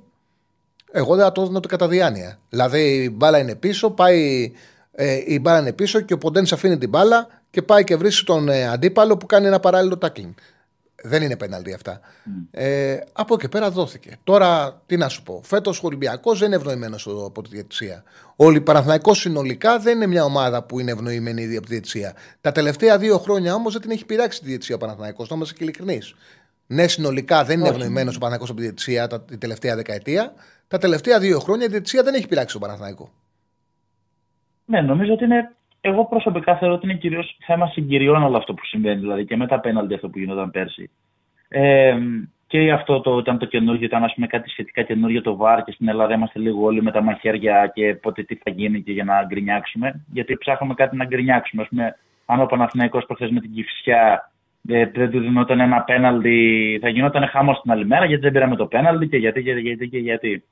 Τώρα εγώ όπως βλέπω τα πράγματα και όπως βλέπω και τις άλλες ομάδες, γιατί έβλεπα και τον Ολυμπιακό δεν τον είδα με τον Αστέρα, δεν ξέρω τι έχει κάνει και τι δεν έχει κάνει. Τον Πάοκ που τον είδαμε τον Πανετολικό. Το γύρισε η Τρίπολη. Μισό λεπτό. Το γύρισε η Τρίπολη. Λένε 3-2 αστέρα η Κυψιά. Ματσάρα. 3-2 αστέρας. ε, δεν ξέρω τώρα. Ο, ο Πάοκ εμένα με τον Πανετολικό δεν μου γέμισε το μάτι. Ήτανε, είχε αυτό στον έλεγχο του αγώνα, αλλά θεωρώ ότι ήταν κοινικός, ας πούμε, έκανε αυτά που έπρεπε. Δεν με εντυπωσίασε δηλαδή. Αλλά για να πάρεις πρωτάθλημα πρέπει να είσαι έτσι. Θέλω να μου πεις εγώ θεωρώ ότι ο Παναθηναϊκός για να μπορέσει να έχει τύχη, δεδομένου ότι δεν θα πάει με άλλες απόλυτε στα πλοίο, πρέπει να το πάει στο πολύ σκληρό. Πρέπει να γίνει πολύ σκληρός, πρέπει να γίνει Παναθηναϊκός με Γιωβάνοβιτς, με Τσέριντ, Πέρεθ, Κουρμπέλη, με ένα πολύ σκληρό σχήμα για να καταφέρει να έχει τύχη στο ντέρμπι, γιατί θεωρώ ότι αυτή τη στιγμή βρίσκεται στη χειρότερη φάση από όλους από πλευράς ψυχολογίας. Γιατί αυτή η, το, το γεγονός ότι πέρασε το κύπελο ήρθε μεταξύ δύο παιχνιδιών που ουσιαστικά έπρεπε να τα πάρεις και αν τα έπαιρνες θα ήσουν πρώτος. Θα μπαίνεις πρώτος στην ουσία, θεωρητικά. Θέλω να μου πεις πώς πιστεύεις ότι ο Παναθηναϊκός μπορεί να έχει τύχει, δεδομένου βέβαια και τον Ολυμπιακό. Ε, ε, βασικά. Τώρα και, τώρα και μην, το, μην το κουράζουμε. Για τον Παναθηναϊκό θα μιλήσουμε τη Δευτέρα. Αν ο Παναθηναϊκός κερδίσει Τετάρτη και Κυριακή, για να κερδίσει θα έχει βγάλει πρωταγωνιστές. Θα έχει κάνει δύο καλές νίκες γιατί είναι δύσκολα τα μάτια και με Άρη μέσα και με Όφη έξω. Θα έχουν βάλει παίκτες γκολ. Θα έχουν παίξει παίκτες καλά αν κερδίσει αυτά τα δύο παιχνίδια, θα είναι σε απόσταση βολής και ασφαλώς θα έχουμε νέα δεδομένα στα χέρια μας και τη Δευτέρα θα μιλήσουμε. Αν δεν πάρει ένα από τα δύο παιχνίδια και ο Άρης και η ΑΕΚ, συγγνώμη, κερδίσει στο Βικελίδης και η διαφορά είναι πάνω από τρεις βαθμούς, η κατάσταση δεν γυρνάει για τον Παναθηναϊκό και θα στοχεύσει να μην χάσει την τρίτη θέση και να πάρει το κύπελο από τον Άρη. Αυτή είναι η πραγματικότητα. Τη Δευτέρα θα ξέρουμε πού βρίσκεται ο Παναθηναϊκός και τι έχουμε στα χέρια μας. Την Δευτέρα. Τη Δευτέρα θα σε πάρω πάλι τηλέφωνο και αυτό και κάτι τελευταίο. Αυτό που είδα, αν ισχύει που είδα κάτι με τα ευρωπαϊκά εισιτήρια που δίνουν, μόνο ο πρώτος στην ουσία θα μπει σίγουρα σε ομίλους γιατί θέλει μόνο μια πρόκριση. Όλοι οι άλλοι έχουν τρελή οδύσσια πραγματικά. Εδώ ναι, αλλά το conference έχει εύκολη προκληματική φάση. Το conference. Έχει εύκολη, αλλά έχει εύκολη, Τσάρλι, αλλά το θέμα είναι ότι τι προπονητή θα έχεις. Καλά, γιατί... ναι, μην το πάμε. Το πάμε μακριά τώρα. Εννοείται, εννοείται. εννοείται. Γιατί Εννοεί... δεν σε τι φάση Ευχαριστώ πάρα πολύ, Τσάρλι. Γεια σου, φίλε μου, γεια σου. Λοιπόν, ένας φίλος με ρωτάει αν έχω κάνει ποτέ μετάδοση. Δεν έχω κάνει μετάδοση στο ραδιόφωνο. Ε, Κυρίως σχόλιο, αλλά επειδή είτε ο Αρναούτογλου που είχαν μεταδώσει κάποια μάτια με την εθνική, είτε ο Βερβελές σε κάτι παιχνίδια του Ολυμπιακού κουραζόντουσαν. Το έπαιρνα και εγώ κανένα πεντάλεπτο, αλλά κυρίως πήγαινα για σχόλιο. Βέβαια, παλιότερα συνέβαινε αυτό. Δηλαδή, στο τέλος πήγαινα για σχόλιο στα παιχνίδια της Εθνικής. Είχα πάει πάντως και στο Ολυμπιακού. Ένα Ολυμπιακός Μπάγκερν, ένα Ολυμπιακός. Ε, ε, Ολυμπιακός Σάικ στο, στο κύπελο. Έχω, το Παναθηναϊκός, ένα Παναθηναϊκός Ολυμπιακός λεωφόρο. Όχι, ένα Παναθηναϊκός Σπάκ που κέρδισε Παναθηναϊκός 2-0 στην ε, λεωφόρο για το κύπελο. Ε, λίγα παιχνίδια για όταν θέλανε σχόλιο. Μετά, ε, μετά πήγαινε μόνο ρεπόρτερ να κάνει, για να κάνει μεταδόσεις σε κάθε ομάδα, οπότε δεν ε, στέλναμε για σχόλιο εκεί που δούλευα και δεν πήγαινα. Στην εθνική είχα πάει σε κάποια παιχνίδια, περισσότερο στην εθνική πήγαινα. Λοιπόν, πάμε στον επόμενο. Χαίρετε. Καλησπέρα. Καλησπέρα. Καλησπέρα, Τσαρλί. Καλησπέρα. Καλησπέρα. Ε, από Νέα Σμύρνη. Ε, για τον Παναθηναϊκό θέλω να μιλήσω. Αρχικά να πω κιόλας, ε, επειδή είναι και η μέρα τέτοια, ε, μακάρι να βγεις, μακάρι να, να αποδοθεί δικαιοσύνη για αυτό που έγινε πριν από ένα χρόνο. Ε, αν και είναι δύσκολο στη χώρα που ζούμε και με τις καταστάσεις που βλέπουμε να υπάρχουν, μακάρι εν τέλει να γίνει. Ε, και υπομονή σε όλους τους ανθρώπους που έχασαν ανθρώπους δικούς τους Τι υπομονή ρε φίλε, τι υπομονή. Δεν, άσο, δεν γίνεται κάπως αλλιώς, δυστυχώς. Δεν μπορούμε να κάνουμε κάτι άλλο από ό,τι φαίνεται σε αυτή τη χώρα. Ε, Τέλος πάντων, στα πιο κοινά και σε αυτά που μας αρέσουν να σχολιόμαστε για να ξεχνιόμαστε και λίγο. Ε, για τον Παναθηναϊκό θέλω να πω ε, και θέλω να κάνω ένα σχόλιο. Ε, ήμουν στο γήπεδο την Κυριακή και παρατήρησα το εξής. Θέλω να μου πεις τη γνώμη σου γι' αυτό. Ε, ο Παναθηναϊκός ουσιαστικά έκανε τέσσερις οργανωμένες επιθέσεις την Κυριακή. Τέσσερις φορές μπόρεσε και έβαλε την μπάλα με αξιώσιμε στην περιοχή της Κυφυσιά. Τώρα δεν έπαιζε με κάποιο μορατήριο, με την Κυφυσιά έπαιζε.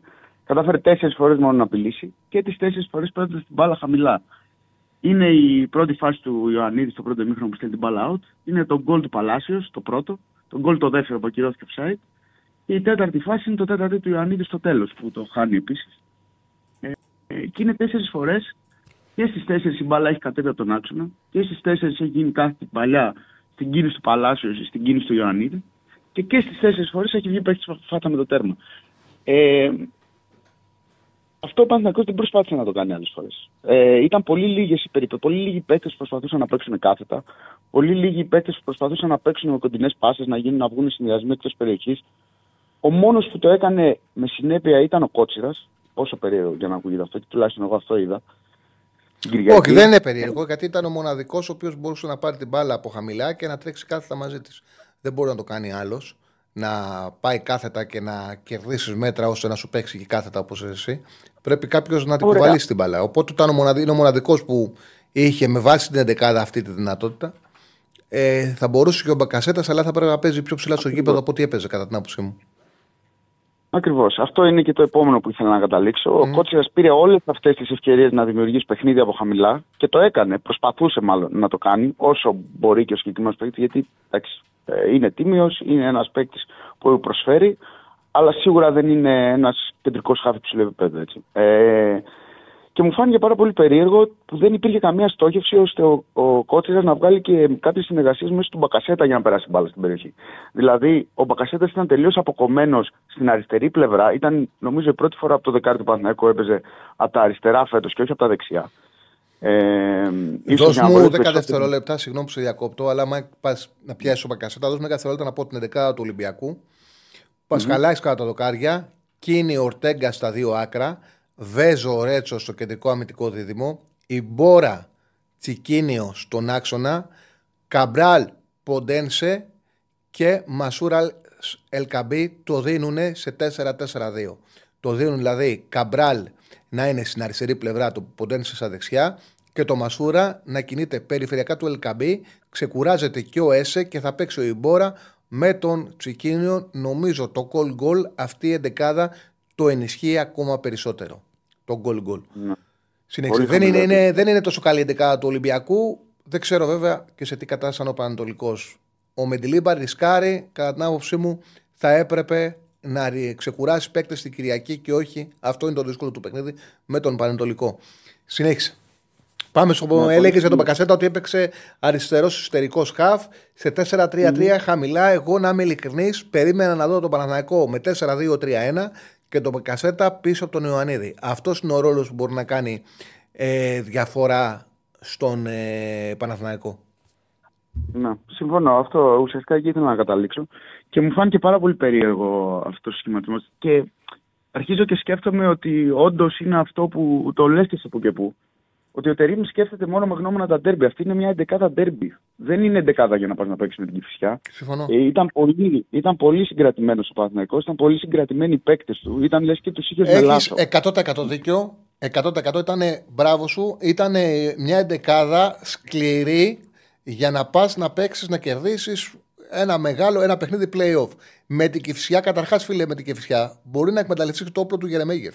Να παίξεις με δύο, να παίξει ο Ανίδη Γερεμέγεφ. Αφού μέτρα μπορεί να κερδίσεις. Εντάξει, τον έβαλε. Δεν τέλει. Όταν Τον έπαιζε έβαλε με 10 18 ειδικούς, τον- που χάσεις την ισορροπία σου. Ναι, ναι. ναι. Ε, και θα σου πω και τι βλέπω εγώ στο πιο ανησυχητικό με βάση αυτό. Το πιο ανησυχητικό είναι, εντάξει, προφανώς υπάρχει και είναι η δικαιολογία του, Σε- του, της ε, βλακίας που έκανε ο Σέγγεφελ. Ε, αλλά πέρα από αυτό, Όχι, δεν είναι δικαιολογία, είναι φαίνεται πραγματικότητα. πάρα πολύ έτσι. ανησυχητικό ότι ο Παναθηναϊκός κατάφερε. Πρα, πρα- πραγματικότητα, ναι, ναι, ναι. Δεν, το λέω, δεν το λέω ηρωνικά. Είναι όντως δικαιολογία. Δεν είναι μια ε, Ναι. legit δικαιολογία. Ε, το πρόβλημα είναι λοιπόν ότι παίζεις αμυντικά με τη Λαμία, προηγείσαι, με την Κυφσιά, συγγνώμη, προηγείσαι και πάλι όταν, όταν γίνεται η αποβολή, ο, αφού έχεις μπει με την, ε, με την οτροπία του ότι θα παίξω λίγο πιο συγκρατημένα ίσως για να προβάρω την δεκάδα μου και τους παίκτες μου να τους ετοιμάσω για τα play-off και τα λοιπά και τα λοιπά, για τα derby, πάει και βγάζει τον Πέρεθ για να βάλει στόπερ. Εμένα αυτή η αλλαγή με ξένησε πάρα πολύ. Ο Πέρεθ ήταν ξεκούραστος, ε, δεν έπαιξε με τον Μπάουκ. Ε, ο Μπακασέτας δεν ήταν ξεκούραστος και δεν ήταν σε καθόλου καλή κατάσταση την Κυριακή. Δηλαδή, υποσχέθηκε με την μπάλα όταν πήγε η μπάλα τις λίγες φορέ. Δεν πήγε ποτέ στο παιχνίδι. Τις λίγες φορέ που πήγε η μπάλα πάνω του δεν ήταν μέσα στο παιχνίδι. Οι Ωραία, επαφές του δεν νομίζω, ήταν καλές. νομίζω ότι έμενε χαμηλά Ε, ο Μπακασέτας. Δεν ήταν ότι ήταν καλά. Ήταν ότι, είναι, ότι αυτό. παίζει πολύ πιο χαμηλά από ό,τι πρέπει. Εμένα αυτή είναι η άποψή μου. Τέλος πάντων, για συνέχισε. Ναι, ναι. ναι. Ε, και νομίζω ότι εκεί χάθηκε τελείως η ισορροπία, ε, μετά την, δηλαδή αμέσως μετά την αποβολή. Το, θα σου πω Ε, κάτι, και να το μην έχουν έπαιρνε συζη- τον το γκολ έχουν νομίζω σε συζητήσει εκείνη τη πολύ. φάση. Α, το έχουν συζητήσει πολύ, αλλά εγώ θέλω, πάντα θέλω να είμαι δίκαιος. Δεν το είδαμε αυτό.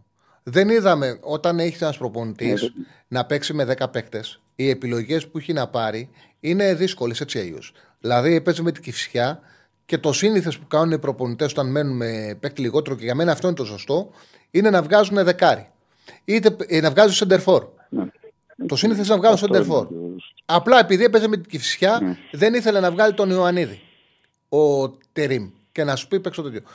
Δοκίμασε ένα 4-4-1. Να βγάλει τον Μπακασέτα. Με, Το να δοκίμασε βγάλει ένα, το ναι, αμυντικό σου χάφ, οκ. δεκάρι. Δοκίμασε ένα 4-4-1 με Κώτσιρα Μπακασέτα. Είχε εξάρι και είχε και τον Μπακασέτα. Δεν είδαμε αν λειτούργησε ή όχι. Γιατί στην πρώτη σέντρα έφαγε γκολ ο Παναθηναϊκός. Δηλαδή να το βλέπαμε 5 λεπτά και να μην λειτουργούσε, να πούνε δεν το είδαμε. Εγώ δεν λέω αν είναι σωστό ή όχι. Εγώ λέω ότι δεν μου φαίνεται τόσο άτοπο σαν σχήμα να παίξει 4-4-1 με κότσιρα μπακασέτα στον άξονα, δύο εξτρέμ και τον Ιωαννίδη μπροστά. Δεν μου φαίνεται τόσο λάθος. Δεν είδαμε. Η πρώτη σέντρα βάγανε δεν ήταν γκολ. αυτό Και το- μετά έπρεπε να βάλει, Ναι. μετά έπρεπε να βάλει τον Γερεμέγεφ και να παίξει με 10 παίκτες με 2 φορ. Με 10 παίκτες 2 φορ και να πρέπει να κυνηγήσει τον γκολ, ότι θα έχει φάσεις ο αντίπαλος για αντεπιθέσει, θα είχε. Δεν γινόταν να μην είχε. Είναι δεδομένο ότι όταν παίξεις με δύο φόρ, με φόρ περιοχής μάλιστα τον έναν και με παίκτη λιγότερο, ο αντίπαλος θα έχει χώρους να κάνει αντεπίθεση. Του έγινε δύσκολο το μάτσε εκεί τακτικά. Δηλαδή ο Σέγκεφελ, όχι Σέγκεφελ, και το ότι έφαγε καπάκι αυτό γκολ, του το μάτς του το κάνανε μη ότι το κάνανε. Όπως έλεγε και αυτός στο YouTube, μου κάνανε το παιχνίδι που ήταν. Αυτή είναι η αλήθεια. Ναι. Ε. Και, δεν, και δεν βοήθησε καθόλου και η κατάσταση στην οποία ήταν ο Ούγκο, ο οποίος συνεχίζει να προβληματίζει. Ε, δηλαδή μπήκε μέσα στο μάτς και δε- εντάξει κάνει το σωτήριο το tackling εκεί στο τέλος που το χάνει ουσιαστικά που φουμά μπορούσε να βάλει γκολ και απλά κάνει το σωτήριο tackling. Αλλά πέρα από αυτό δεν δίνει καμία. Εμένα προσωπικά δεν μου δίνει καμία σιγουριά σαν παίκτης, δυστυχώς. Ε, και έχει παίξει κάποια παιχνίδια πλέον. Δεν είναι Ναι, ναι. πολλά, αλλά έχει δώσει μια πρώτη εικόνα. Τέλος πάντων, γι- γι' αυτό και τα είπαμε αυτή τη σειρά που τα είπα. Αυτά για το Κυριακάτικο μάτι. Δηλαδή το κύριο λάθος, κύριο λάθος. Το περίεργο, το πραγματικά περίεργο είναι αυτή η πρόβα. Ουσιαστικά εγώ έτσι την έχω στο μυαλό μου, σαν πρόβα για τα μεγαλύτερα παιχνίδια που σε οδήγησε να χάσεις, ένα, να μην μπορέσεις να κλειδώσεις πιο νωρίς τουλάχιστον και να μπορείς να διαχειριστείς και την κόκκινη μετά. Ένα μάτσο με ένα ε, αντίπαλο πολύ χαμηλό επίπεδο. Και το βλέπουμε και τώρα με τον Αστέρα, έχει φάει τρία γκολ σε, σε ένα ημίχρονο. Τέλος πάντων. Ε, σαν γενικότερο σχόλιο, για να κλείσω κιόλας, mm-hmm. αυτό που επίσης βλέπω αυτούς τους δύο μήνες που είναι ο Τερίν, για να είμαι ειλικρινής, Τσάρλι, δεν βλέπω καμία βελτίωση στην ομάδα. Ε, δεν, βλέπω, δεν, δεν βλέπω κάτι που με πείσει ότι στα επόμενα μάτια ο Παναθηναϊκός θα είναι καλύτερος. Στο παιχνίδι χωρίς μπάλα, εγώ τι βλέπω. Τι πιστεύω, θα σου πω. Το Γετβάη, Αράο, Τσέριν, Πέρεθ ε, είναι κάτι το οποίο σε παιχνίδι χωρίς μπάλα, σε παιχνίδι 50-50 ε, ίσων μέτρων, ο Παναδαϊκός, ο Παναδαϊκός είναι βελτιωμένος και όταν είχε το Τσέριν, αυτό το έδειξε. Είναι πολύ σημαντικός ο Τσέριν. Μην κοιτάς το παιχνίδι συλλοφόρο με τον ε, Πάουκ που έπαιξε με Βιλένα Ζέκα. Εκεί έκανε και λάθος ο Τερίμ. Ε, εκεί ήταν και σημαντικές οι απουσίες που είχε στο κέντρο.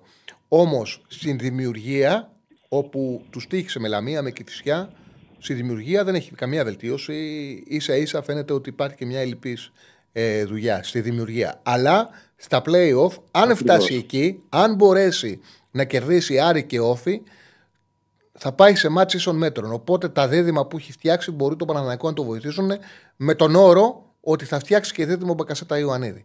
Και ότι ο Τσέριν θα είναι υγιής στα ντέρμπι. Αλλά και πέρσι μπήκαμε με αυτήν ακριβώς. Εντάξει, με πολύ μικρότερο Ήταν πιο soft το Παναθηναϊκός. Και... δυνατότητες. Ναι, αλλά το πρόβλημά του ήταν ε, δημιουργικό εν τέλει. Δεν ήταν αμυντικό, νομίζω. Δηλαδή το, τα μάτς που έχασε, τα ναι, έχασε επειδή δεν μπόρεσε να δημιουργήσει. Δηλαδή, ε, ναι, δεν μπόρεσε ποτέ να απειλήσει ούτε ΑΕΚ ούτε Ολυμπιακό. Έτσι, εκτός από το 2-0 το πρώτο μάτς λεωφόρο με τον Ολυμπιακό. Δεν μπόρεσε να απειλήσει ότι θα πάρει παιχνίδι της ΑΕΚ, από την ΑΕΚ. Δεν μπόρεσε να απειλήσει ότι θα πάρει παιχνίδι από τον Ολυμπιακό. Δεν μπόρεσε να απειλήσει καλά-καλά ότι θα πάρει παιχνίδι από τον Άρη. Ε, τώρα, τώρα πήγαμε δηλαδή... αρκετά πίσω, πήγαμε στα playoff και μιλάμε γιατί με τον ε, Γιωβάνοβιτς ο Παναθηναϊκός είχε διάφορα ε, εποχές. Εκείνη η εποχή ήταν που έπαιζε με Κουρμπέλι, Πέρεθ, Τσέριν στο κέντρο και πράγματι ο Παναθηναϊκός έπαιξε συνεχόμενα ντέρμπι που θα, με μια νίκη θα έπαιρνε το τάθλημα και δεν έκανε ούτε ευκαιρία. Αλλά τώρα πάμε αρκετά πίσω. Τώρα πάμε, τώρα πάμε αρκετά πίσω. Θα δούμε και, το, και αυτό σου λέω ότι πρέπει να ναι. δούμε και το δίδυμο Μπεκασέτας Ιωαννίδης.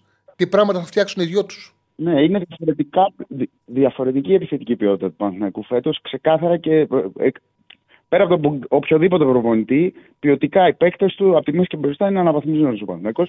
Μόνο και μόνο λόγω Μπακασέτα, μόνο και μόνο λόγω της κατάστασης που είναι ο Μπερνάρ, μόνο και μόνο ο Τσούρισιτς, μόνο και μόνο. Αυτά. Φίλε, να δούμε τι θα γίνει την Τετάρτη και την Κυριακή και την Δευτέρα θα ξέρουμε που πατάμε.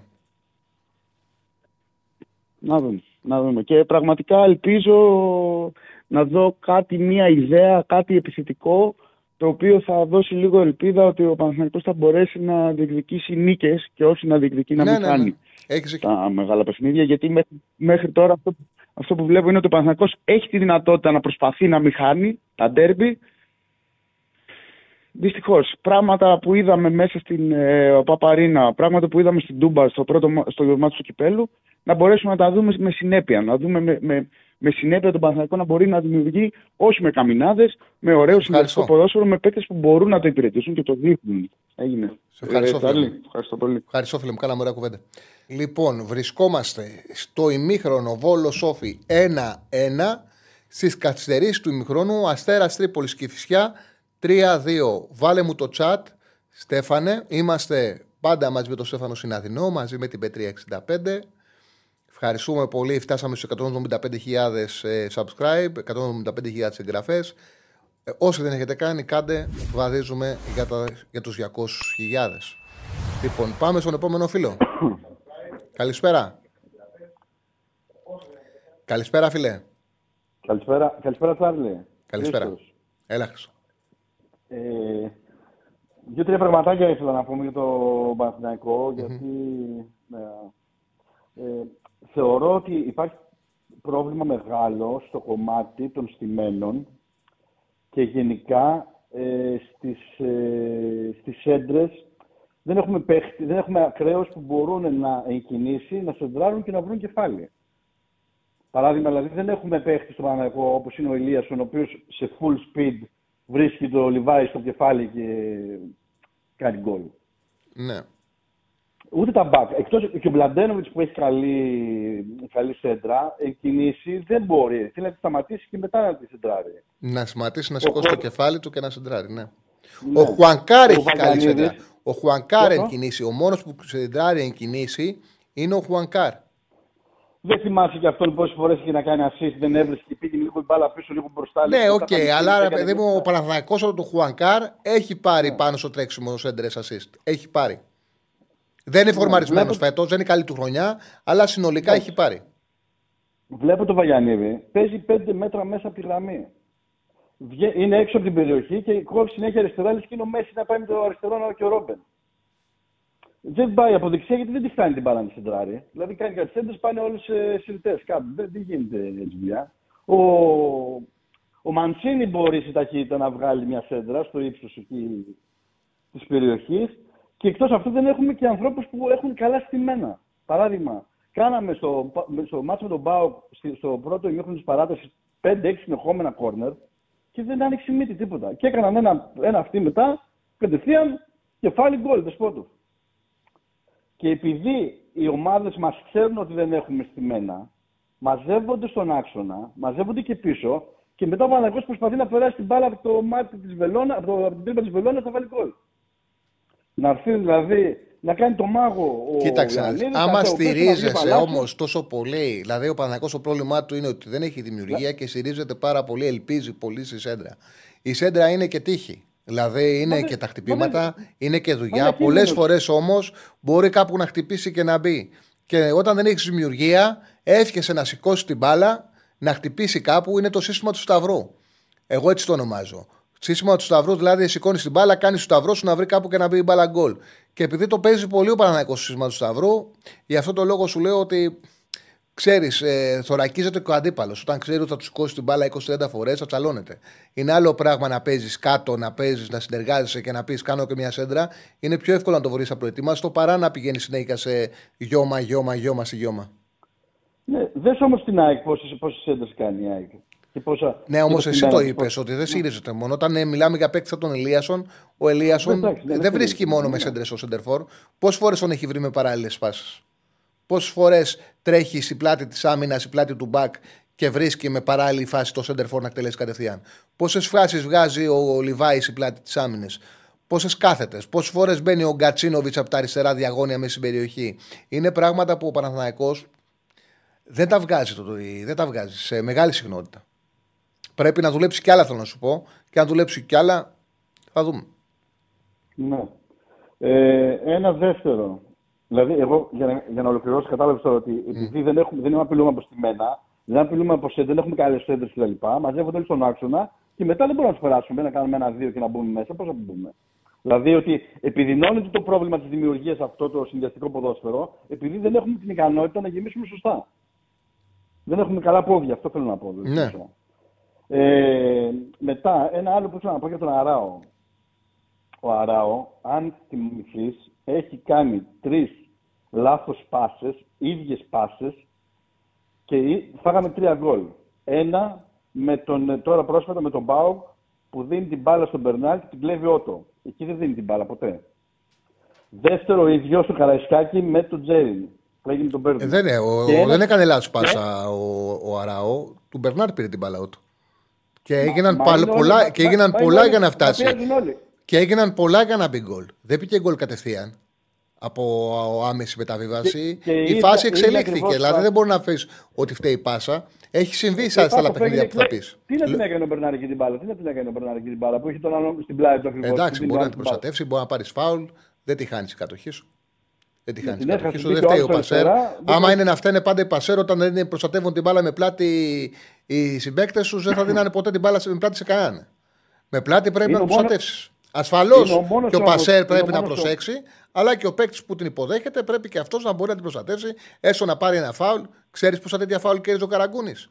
Που είχε τους παίκτες με πλάτη και βάζει το σώμα του, έκανε έτσι και την κράταγε. Δεν κάνεις σε εύκολη απώλεια κατοχής. Είναι συνδυαστικό το λάθος και των δύο. Είναι ο μόνος όμως που κάνει αυτή την πάσα εκεί. Όχι, μωρέ. Τρεις φορές Απλά την ο έκανε. Αράου τη Και στο δίνει την μπάλα ευρωπαϊκό- γιατί ο Αράου όταν την παίρνει τη δίνει με τη μία. Και πολλές φορές αχάφ του τη δίνανε την μπάλα και την έδινε με τη μία. Και στο ευρωπαϊκό το μάτς πάλι από, δικό, από δική του πάσα πάλι εκεί πήγε να την άφησε την μπάλα και πήγε να Είναι και, το παιχνίδι με τον, Αυτό- Ολυ- είναι και το παιχνίδι με τον Ολυμπιακό του Καμαρά. Που έδωσε την μπάλα και κόλλησε, και ο, κόλλησε ο Τσέριν Σωστά, σωστά. Ναι, και σωστά, το βάλε ο ναι, Καμαρά. Είναι παρόμοια φάση και εκεί κολλάει και ο, ο συμπέκτη. Ότι δίνει την μπάλα και κολλάει και ο συμπέκτη του. Φταίνε και οι δύο. Δηλαδή και εκεί ο συμπέκτη πρέπει να πάει δυναμικά και την μπάλα να την κλωτσίσει. Εντάξει, δεν είναι. Έχει τρομερά προσόντα, έχει κόψει πάρα πολλά ο Αράου. Είναι, τη δίνει την μπάλα εύκολα επειδή πάνε πολλές ε, πάσει από τα πόδια του. Τη δίνει την μπάλα μπροστά εύκολα και θεωρεί ότι ο συμπαίκτης του πρέπει εκεί να την προστατεύσει. Καμιά φορά δεν συμβαίνει, οκ. Ναι, εντάξει, απλά το αναφέρω σαν παρατήρηση περισσότερο. Όχι ότι ο Ναι. Αράο δεν είναι καλός στο στόπερ. Και το τελευταίο διάστημα, επειδή αυτό το θέλει κυρίως ο Γιοβάνοβιτς, ο Τερίμ τους λέει ότι διώξτε την μπάλα. Δεν χρειάζεται να παίξετε τόσο build-up. Ότι άμα δεν έχετε σίγουρη πάσα, από το να βάλετε ρίσκο στη πάσα, παίχτε μεγάλη. Ενώ ο Γιωβάνοβιτς Ναι. ήθελε πολύ build-up, πολύ χαμηλά και αυτό έβγαλε περισσότερα λάθη. Ο Τερήμ αυτό προσπαθεί να, το... να μην συμβαίνει και ζητάει μεγάλη. Άμα, Ναι, ναι, ναι. αν δεν έχεις είναι εύκολη πάσα. Σε ευχαριστώ Ε, πάρα και πολύ. όχι Έχεις κάτι άλλο; άλλο; Ναι, ένα τελευταίο. Ναι. Ε, εμένα με ενοχλεί λίγο αυτή η επένδυση που έχει κάνει ο Παναμαϊκός σε αυτούς τους δύο τους παίχτες α- αναφορικά με τα χρήματα που παίρνουν σε σχέση με τους υπόλοιπους. Ε, παράδειγμα, ο, ο Στόπερ πλέον Αράου που παίρνει 1,8 και ο Μαξίμοβιτς που θα έρθει που θα παίρνει 2 εκατομμύρια. Ε, τι θα κάνουν αυτοί στον Παναμαϊκό, θα κλείσουν τίποτα τον Τζιλούλη, θα κλείσουν τον Τζιλούλη και τον. Ε, κατάλαβε τι να πω. Δηλαδή, Όχι. πόσο, το εξτρέμ, πόσο, πόσα λεφτά πρέπει να παίρνει μετά; Άμα παίρνει το στόπερ και το αμυντικό χάφ 2 εκατομμύρια. Κοίταξε να Το δεις. εξτρέμ Ε, πρέπει να θα σου παίρνει πω, 3 θα και ο σου πω. επιθετικός 5. Θα σου πω, δεν είναι έτσι. Όταν παίρνεις ελεύθερο παίχτη, Ναι. τον πληρώνεις πολύ περισσότερο. Τον ελεύθερο, γιατί δεν πληρώνεις ομάδα. Ε, Επίσης, ο Μαξίμοβιτς είναι ένας ποδοσφαιριστής που, αν μπορείς να τον φέρεις στην Ελλάδα, τον φέρνεις. Δεν έρχονται πολύ συχνά τέτοιοι παίκτες. Δεν έρχονται συχνά παίκτες οι οποίοι ρε, παιδί, ξεκίναγε μια ισπανική ομάδα από αυτούς. Μόνιμα. Ξέρεις, θα Επί περιμένουν να χρόνια. έρθει ο Μαξίμοβιτς; Για να, για να, θα, να νομίζω να κάνει τον Μπελέ. Δεν μπορεί να κάνει τον Μπελέ ο Μαξίμοβιτ. Όχι, ένα αμυντικό χάφ. Εξάρι αμυντικό χάφ είναι. Εξάρι αμυντικό Ναι, χάφ είναι- είναι που την εμπειρία δεν είναι παίκτης όπως βάλει 15 Και δεν γκολ. ζητάει και πολύ την μπάλα. Δεν έχει καμία σχέση με τον Πέρες, ξέρω εγώ και τέτοια πράγματα. Είναι ένας παίκτης ο οποίος καλύπτει χώρους, τρέχει κατάβαση. Είναι, είναι, είναι, ένα, είναι ένα χαφ που σου δίνει τεράστια αμυντική ασφάλεια.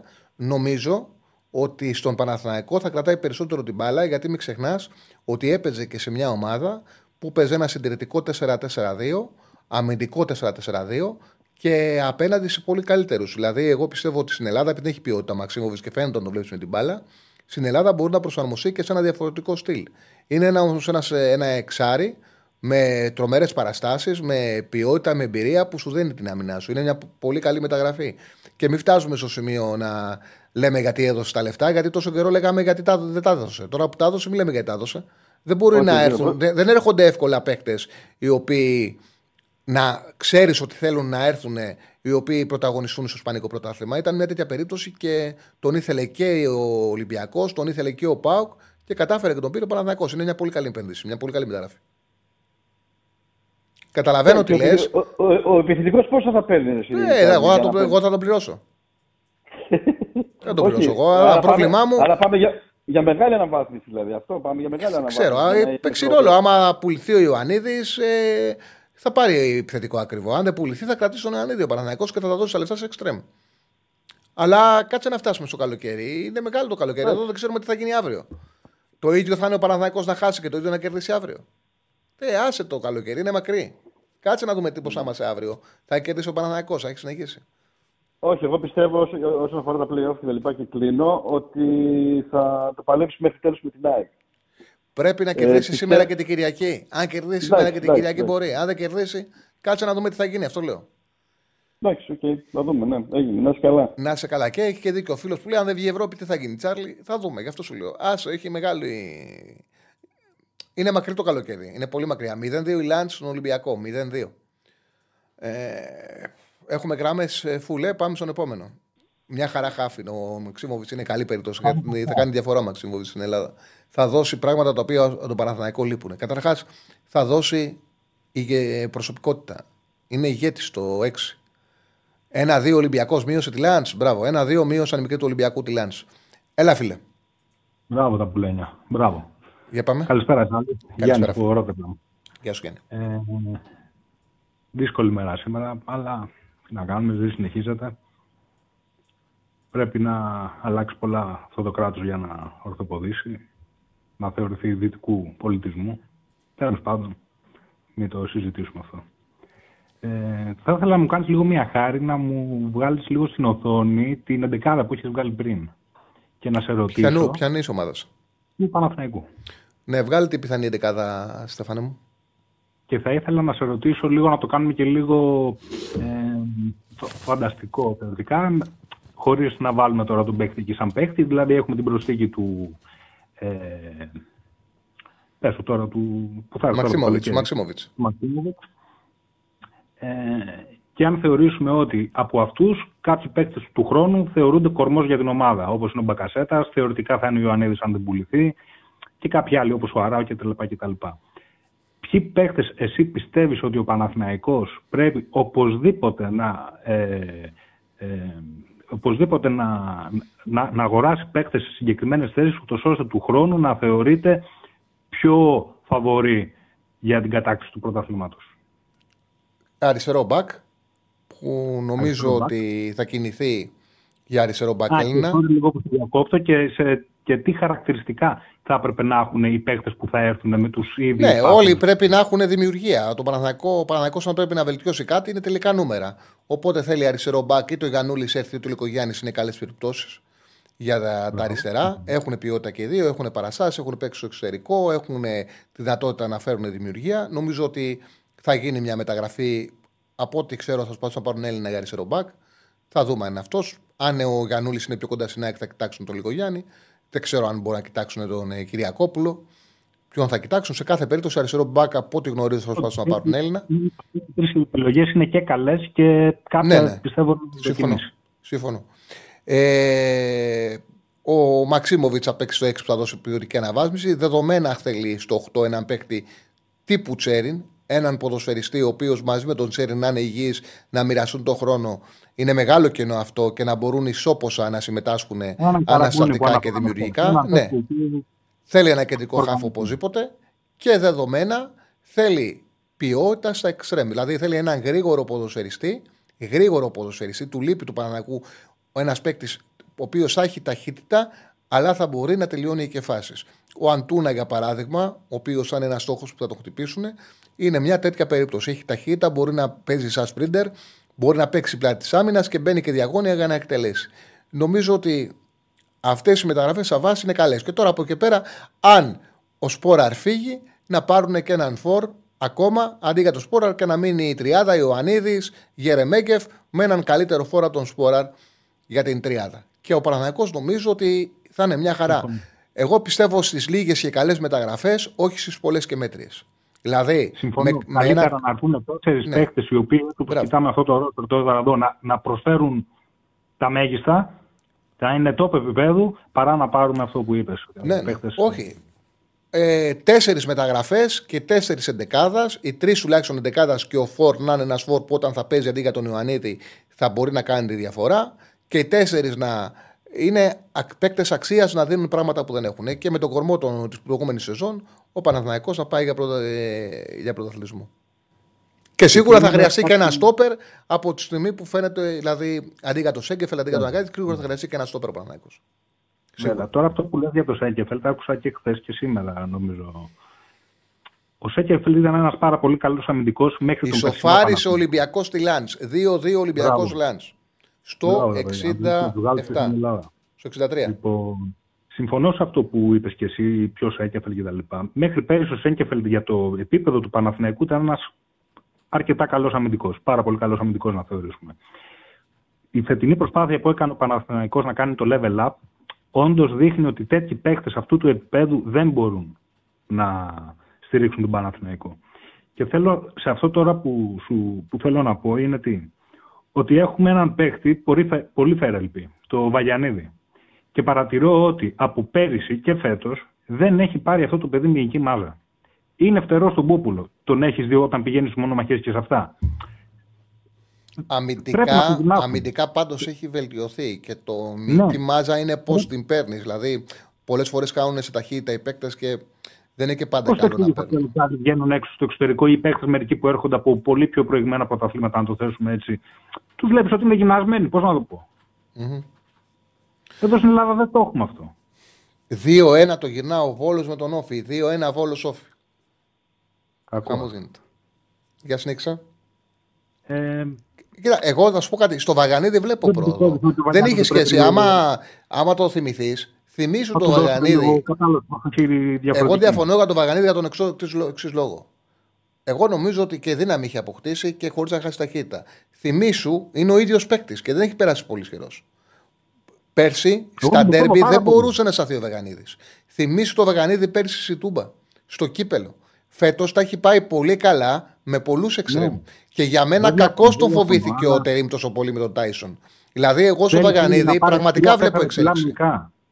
Είναι, είναι πολύ ελευθερό στον Πούπουλο. Στις μονομαχίες προσωπικές είναι σαν να σμπρώχνει. Ναι, στο αλλά εθνό. θυμήσου πώς ήταν ο ίδιος παίκτης πέρσι. Δεν μπορεί να γίνει ένας παίκτης ο οποίος ήταν πάρα πολύ άδυναμος ξαφνικά να γίνει ντούκι. Από πέρσι, εγώ έχω δει πρόοδο ατομικά στο Βαγανίδη.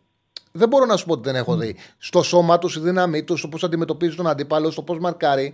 Είναι μεγάλη πρόοδος του. Εγώ αυτό βλέπω. Ε, απλά επειδή περνάει περίεργα ο χρόνος στο ποδόσφαιρο, το ξεχνάμε. Ξεχνάμε πόσο προβληματικός ήταν πέρσι ο Βαγανίδης στα μεγάλα παιχνίδια. Ενώ φέτος ίσα ίσα που για τον Παναναναϊκό στέκεται. Βλέπω πρόοδος στο Βαγανίδη. Δηλαδή, ότι μπορεί να δυναμώσει κιόλας, ναι, μπορεί να δυναμώσει, αλλά έχει και ο κάθε παίκτης τα προσόντα του. Τσάτ βάλε μου, Στέφανε. Ωραία. Να είσαι καλά, Τσάρλι. Φίλε μου, ευχαριστώ πάρα πολύ. Bye. Γεια. Να είσαι καλά, να είσαι καλά. Ε, πάμε στον επόμενο. Καλησπέρα. Καλησπέρα, Τσάρλι. Καλησπέρα, φίλε. Νίκος λέγομαι, παδός του Ολυμπιακού. Μου έκανε και εμένα εντύπωση όταν άκουσα χθες ποια άτομα έκοψε ο Μεντιλίμπαρ. Ειδικά όσον αφορά τον Όρτα και το, και το Στόπερ, μου έκανε εντύπωση πώς, πώς δεν τους έβαλε στο επόμενο μάτσο αυτό που είπες και εσύ προηγουμένως. Δηλαδή για το Φορτούνι να το καταλάβω ότι είναι στα όρια του, μπορεί να είδε κάποια πράγματα να τον άφησε. Οι άλλοι δύο μου έκανε και εμένα μεγάλη εντύπωση που τους άφησε έξω. Συμφωνώ.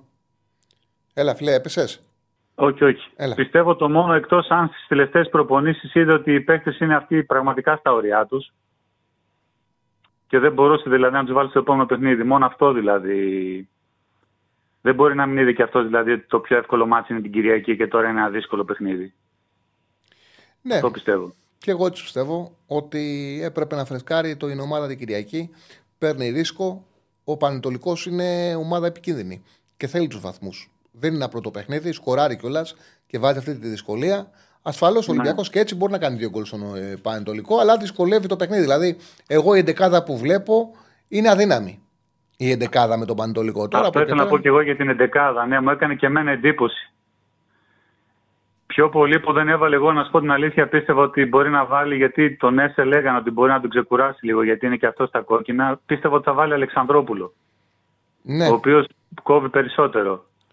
Δηλαδή είναι πολύ μεγάλο το ρίσκο τώρα. Με η Μπόρα και στο κέντρο είναι, είναι αρκετά ρίσκο. 4-4-2 με η Μπόρα στο κέντρο, ενώ τον είδε και την Κυριακή και είπε ότι δεν ήταν καλή η εντεκάδα μου, μου κάνει εντύπωση. Του ξαναλέω ότι είναι προβληματική η εντεκάδα του, το κάνει ακόμα πιο επικίνδυνο το παιχνίδι. Θα δούμε όμως. Θα είναι 4-4-2 λες ή 4-4-1.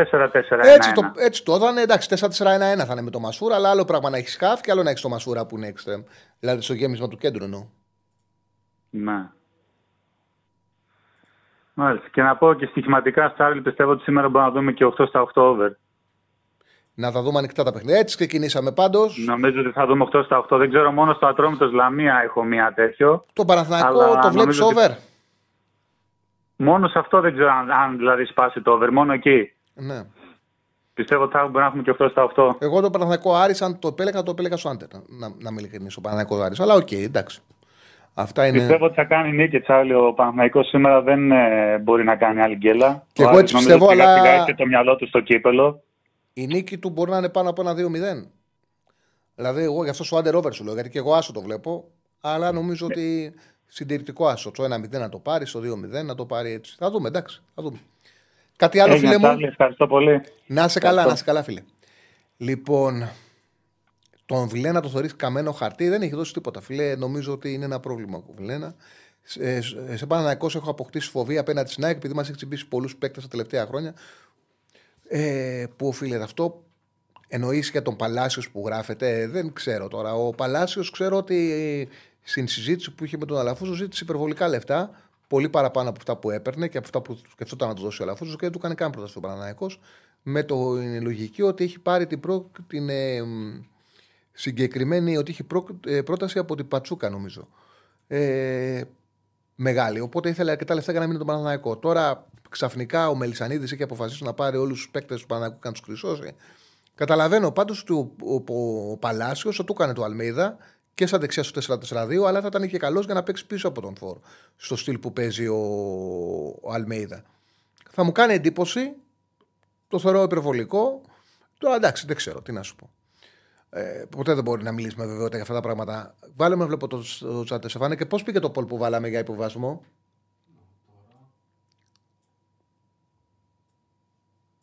Να το κλείσω.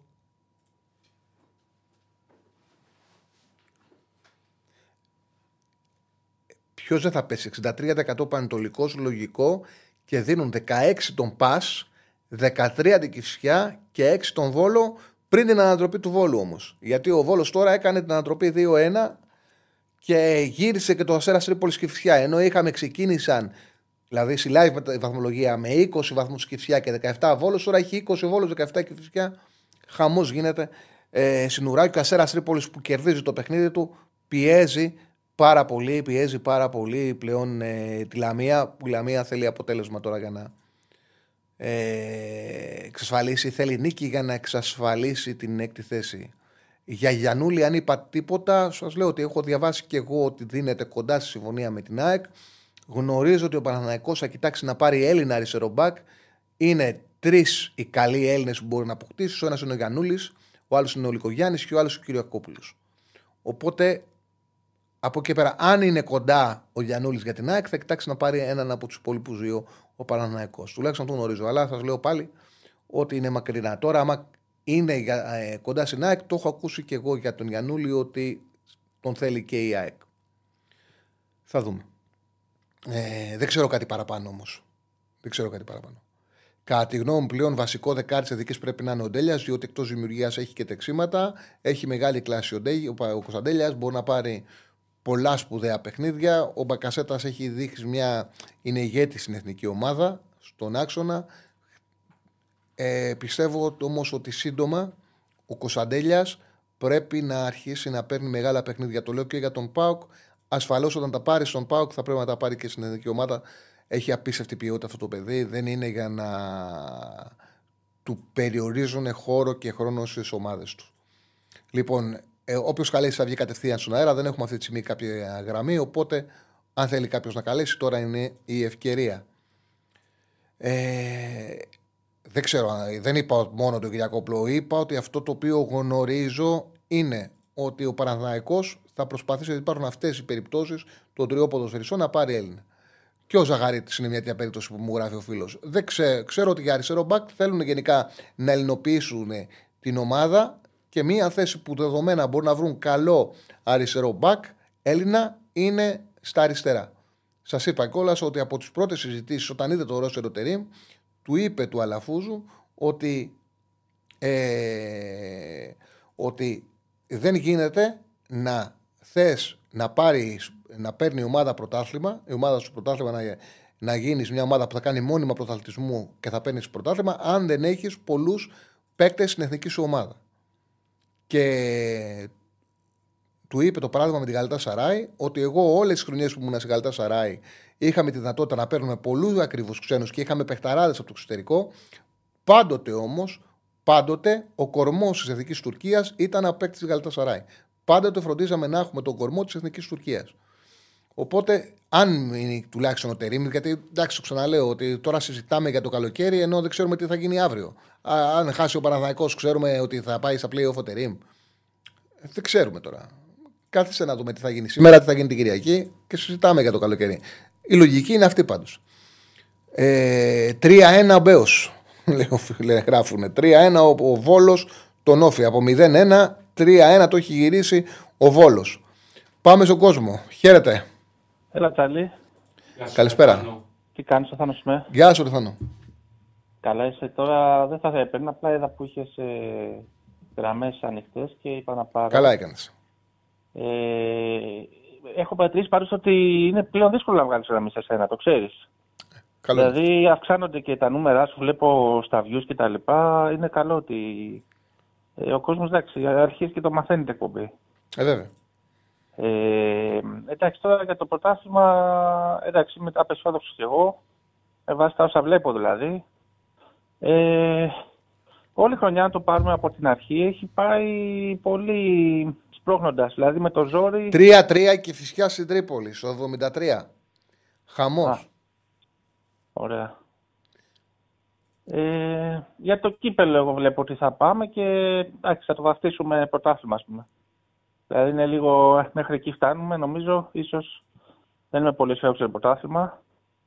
Ε, ήθελα να Συγγνώμη που συζητήσουμε- διακόπτω, συγγνώμη ρε φιλέ. Ναι, Offside το goal. Offside παραμένει το 3-2. Αν έχουμε κάποια εξέλιξη, γιατί εγώ δεν έχω εικόνα, με ενημερώνετε. Και Ε, δείχνει εξετάζε, Τρίπολη. εξε, το γκολ εξετάζεται. Αυτή τη στιγμή εξετάζει το γκολ. Συνέχισε, φίλε μου. Συνέχισε. Α, ε, αν δεν μετρήσει, με- είναι 3-2 η Τρίπολη. Ναι, ναι, 3-2 Κερδίζει. Τρίπολη. Ναι. Ωραία. Ε, μ, αν θες να μιλήσουμε λίγο για το καλοκαίρι μου, το ξέρω ότι είναι μακριά. Απλά αν σε θέλαμε να πούμε έναν Παναθηναϊκό, ας πούμε, να δούμε ένα Παναθηναϊκό όπως ήταν παλιά. Ε, για μένα είναι πάρα πολλοί παίκτες που πρέπει να φύγουν. Και να έρθουν άλλοι. Δηλαδή, από δεξιά, δεξί μπακ νομίζω είμαστε καλυμμένοι. Τερματοφύλακα, αν μείνει ο Τραγκόφσκι, είμαστε καλυμμένοι. Μετά, ε, στα center back υπάρχει ένα χάος. Δεν ξέρω ποιος θα μείνει τελικά. Εντάξει, ο Καϊτίν δεν νομίζω να μείνει. Κοίταξε να Ε, δεις. Μένουν ε, σίγουρα Γετβάη Αράο, οι δυο τους. Ναι. Ο Ούγκο θα παραμείνει και θα κοιτάξει ο Παναγιακό να πάρει λογικά να πρέπει να έχει μια πεντάδα στόπερ. Είναι δύο στόπερ. Δύο. Το Γετβάη, αν τον υπολογίσουμε και του χρόνου όμως ο Στόπερ, νομίζω είναι ήττα για αυτό. Γιατί πιο εύκολα βρίσκει αμυντικό καλό παρά ε, ε, και, κεντρικό που μπορεί να παίξει ο Αράο και να προσφέρει εκεί. Νομίζω μας φέρει πιο πολύ να παίζει. Να παίζει Αφού στο πήρε ο κέντρο Παναγιακός ο- πήρε ο Παναγιακός ο Μαξίμοβιτ στο 6. Ναι, Έκανε, ε, μεταγραφή, έκανε μεταγραφή στο 6. Ο Παναγιακός εκπληκτικό παίκτη και δίνει δυνατότητα στον, ε, δίνει δυνατότητα στον ε, προπονητή του να κρατήσει τον Αράο στο κέντρο της άμυνας που είναι εκπληκτικό στόπερ. Επίσης, ο Μαξίμοβιτ δεν είναι 8. Ο Μαξίμοβιτ είναι 6, παιδιά. Είναι 6. Ναι. Μαζί με Αράο δεν μπορεί να παίξει. Μαξίμου Αράο Μπακασέτας. Μπορεί, όλοι μπορούν να παίξουν. Ε. Αλλά θες ένα πιο επιθετικό χάφ στο 8. Για μάλλον που κάνει πρωταθλητισμό. Σε ντέρμπι, σε ντέρμπι Ναι. ασφαλώς μπορεί να παίξει Μαξίμοβιτ Αράου Μπακασέτας. Ναι. Παιδιά, μέτρησε τον γκολ της Κυφυσιά 3-3. Συνέχισε. Ναι. Ε, αριστερά μπακ ε, νομίζω πρέπει να φύγουν και οι δύο. Ε, στο κέντρο, εντάξει, όπως είπες, άμα μείνει και ο Τσέριν και με τον Μαξίμοβιτς θα είμαστε ψιλοκαλυμμένοι. Ο Μλαντένοβιτς Ε. θα μείνει στα αριστερά. Ο... Έναν μπακ θα πάρει. Ο Χουανκάρ δεν θα ανανεώσει που τελειώνει το συμβόλαιό του. Ένα μπακ θα πάρει ο Παναθηναϊκός στα αριστερά. Αν μείνει ο Μλαντένοβιτ όμω, πρέπει να. Ο, αυτός που θα έρθει να είναι πραγματικά για βασικός. Σου είπα, ε, όποιοι έρθουν, αυτοί θα έρθουν. Ένας από τους ε, Λικογιάννη, Κυριακόπουλο, Ζαγαρίτης, ε, ένας Έλληνας άρθρο για τα αριστερά. Μια χαρά είναι, δεν είναι κακοί παίκτες. Ναι. Καλοί είναι όλοι. Ή ο Γιανούλη, που είναι η καλύτερη περίπτωση για μένα. Ναι. Έχει και από εκεί και πέρα όλα τα λεφτά στους εξτρέμ. Δηλαδή πρέπει να πάρουμε για μένα, να μην είμαι υπερβολικό, τρεις εξτρέμ σίγουρα. Όλα τα Πάρε λεφτά ένα εξτρέμ. καλό. Πάρε ένα καλό και βλέπεις και το δεύτερο. Πάρε έναν καλό. Να είναι ο ένας να είναι παικτάρα. Μην πάρεις τρεις. Και τώρα τρεις έχει Παναγικός. Βέρμπιτς, Μαντσίνη, ε, Λιμιό, ε, Παλάσιος. Ε, ναι, κάνεις. Α έχεις ένα παιχταρά και να έχεις μετά από εκεί και πέρα κράτα το Μαντσίνη για παράδειγμα. Θες να κρατήσεις. Θες ε, να κρατήσεις τον ε, Λιμιό, κράτα το Λιμιό και πάρε κι άλλον ένα να δίνει ταχύτητα. Αλλά Εγώ λέω ένας ένας να είναι πραγματικά καλός. Να έχεις έναν καλό. Ναι. Εγώ λέω πάρε δύο καλούς ετσάρε. ναι, ρε παιδί μου, σου λέω απλά αυτό που θα πάρεις να είναι καλό. Το λέω. Ναι, Αυτό εννοείται, λέω. εννοείται. Μα γιατί, α, φυσικά αφού χορτάσαμε από ημίμετρα, χορτάσαμε. Ναι. Δηλαδή πόνεσαν τα μάτια μας. Τέλος πάντων, αυτά. Ε, εντάξει, να σε αφήσω και χάρηκα που σ' άκουσα. Τσάλε. Να είσαι καλά, να σου. Να είσαι καλά. Ε, φίλε. γεια σου, γεια σου. Πάμε στον επόμενο. Έχουμε γραμμές; Πάμε στον κόσμο. Α, δεν έχουμε κάποια γραμμή. Λοιπόν, θε center for κανονικό σκόρερ. Ναι, αντί για τον ε, Σπόραρ. Εντάξει. Για ένα περίεργο, λο- με ένα περίεργο τρόπο τα γκολ λόγω και ό,τι έκανε, ο, το τι έχει κάνει μέχρι τώρα ο, ο Γερεμέγεφ στα λίγα λεφτά που έχει παίξει, τα γκολ τα έχει πάρει. Τα έχει πάρει τα γκολ από το θέση του φόρ. Ε, βέβαια πρέπει να, ο Παναθηναϊκός πρέπει να, το καλοκαίρι να πάρει καλύτερο φόρο του Σπούρα.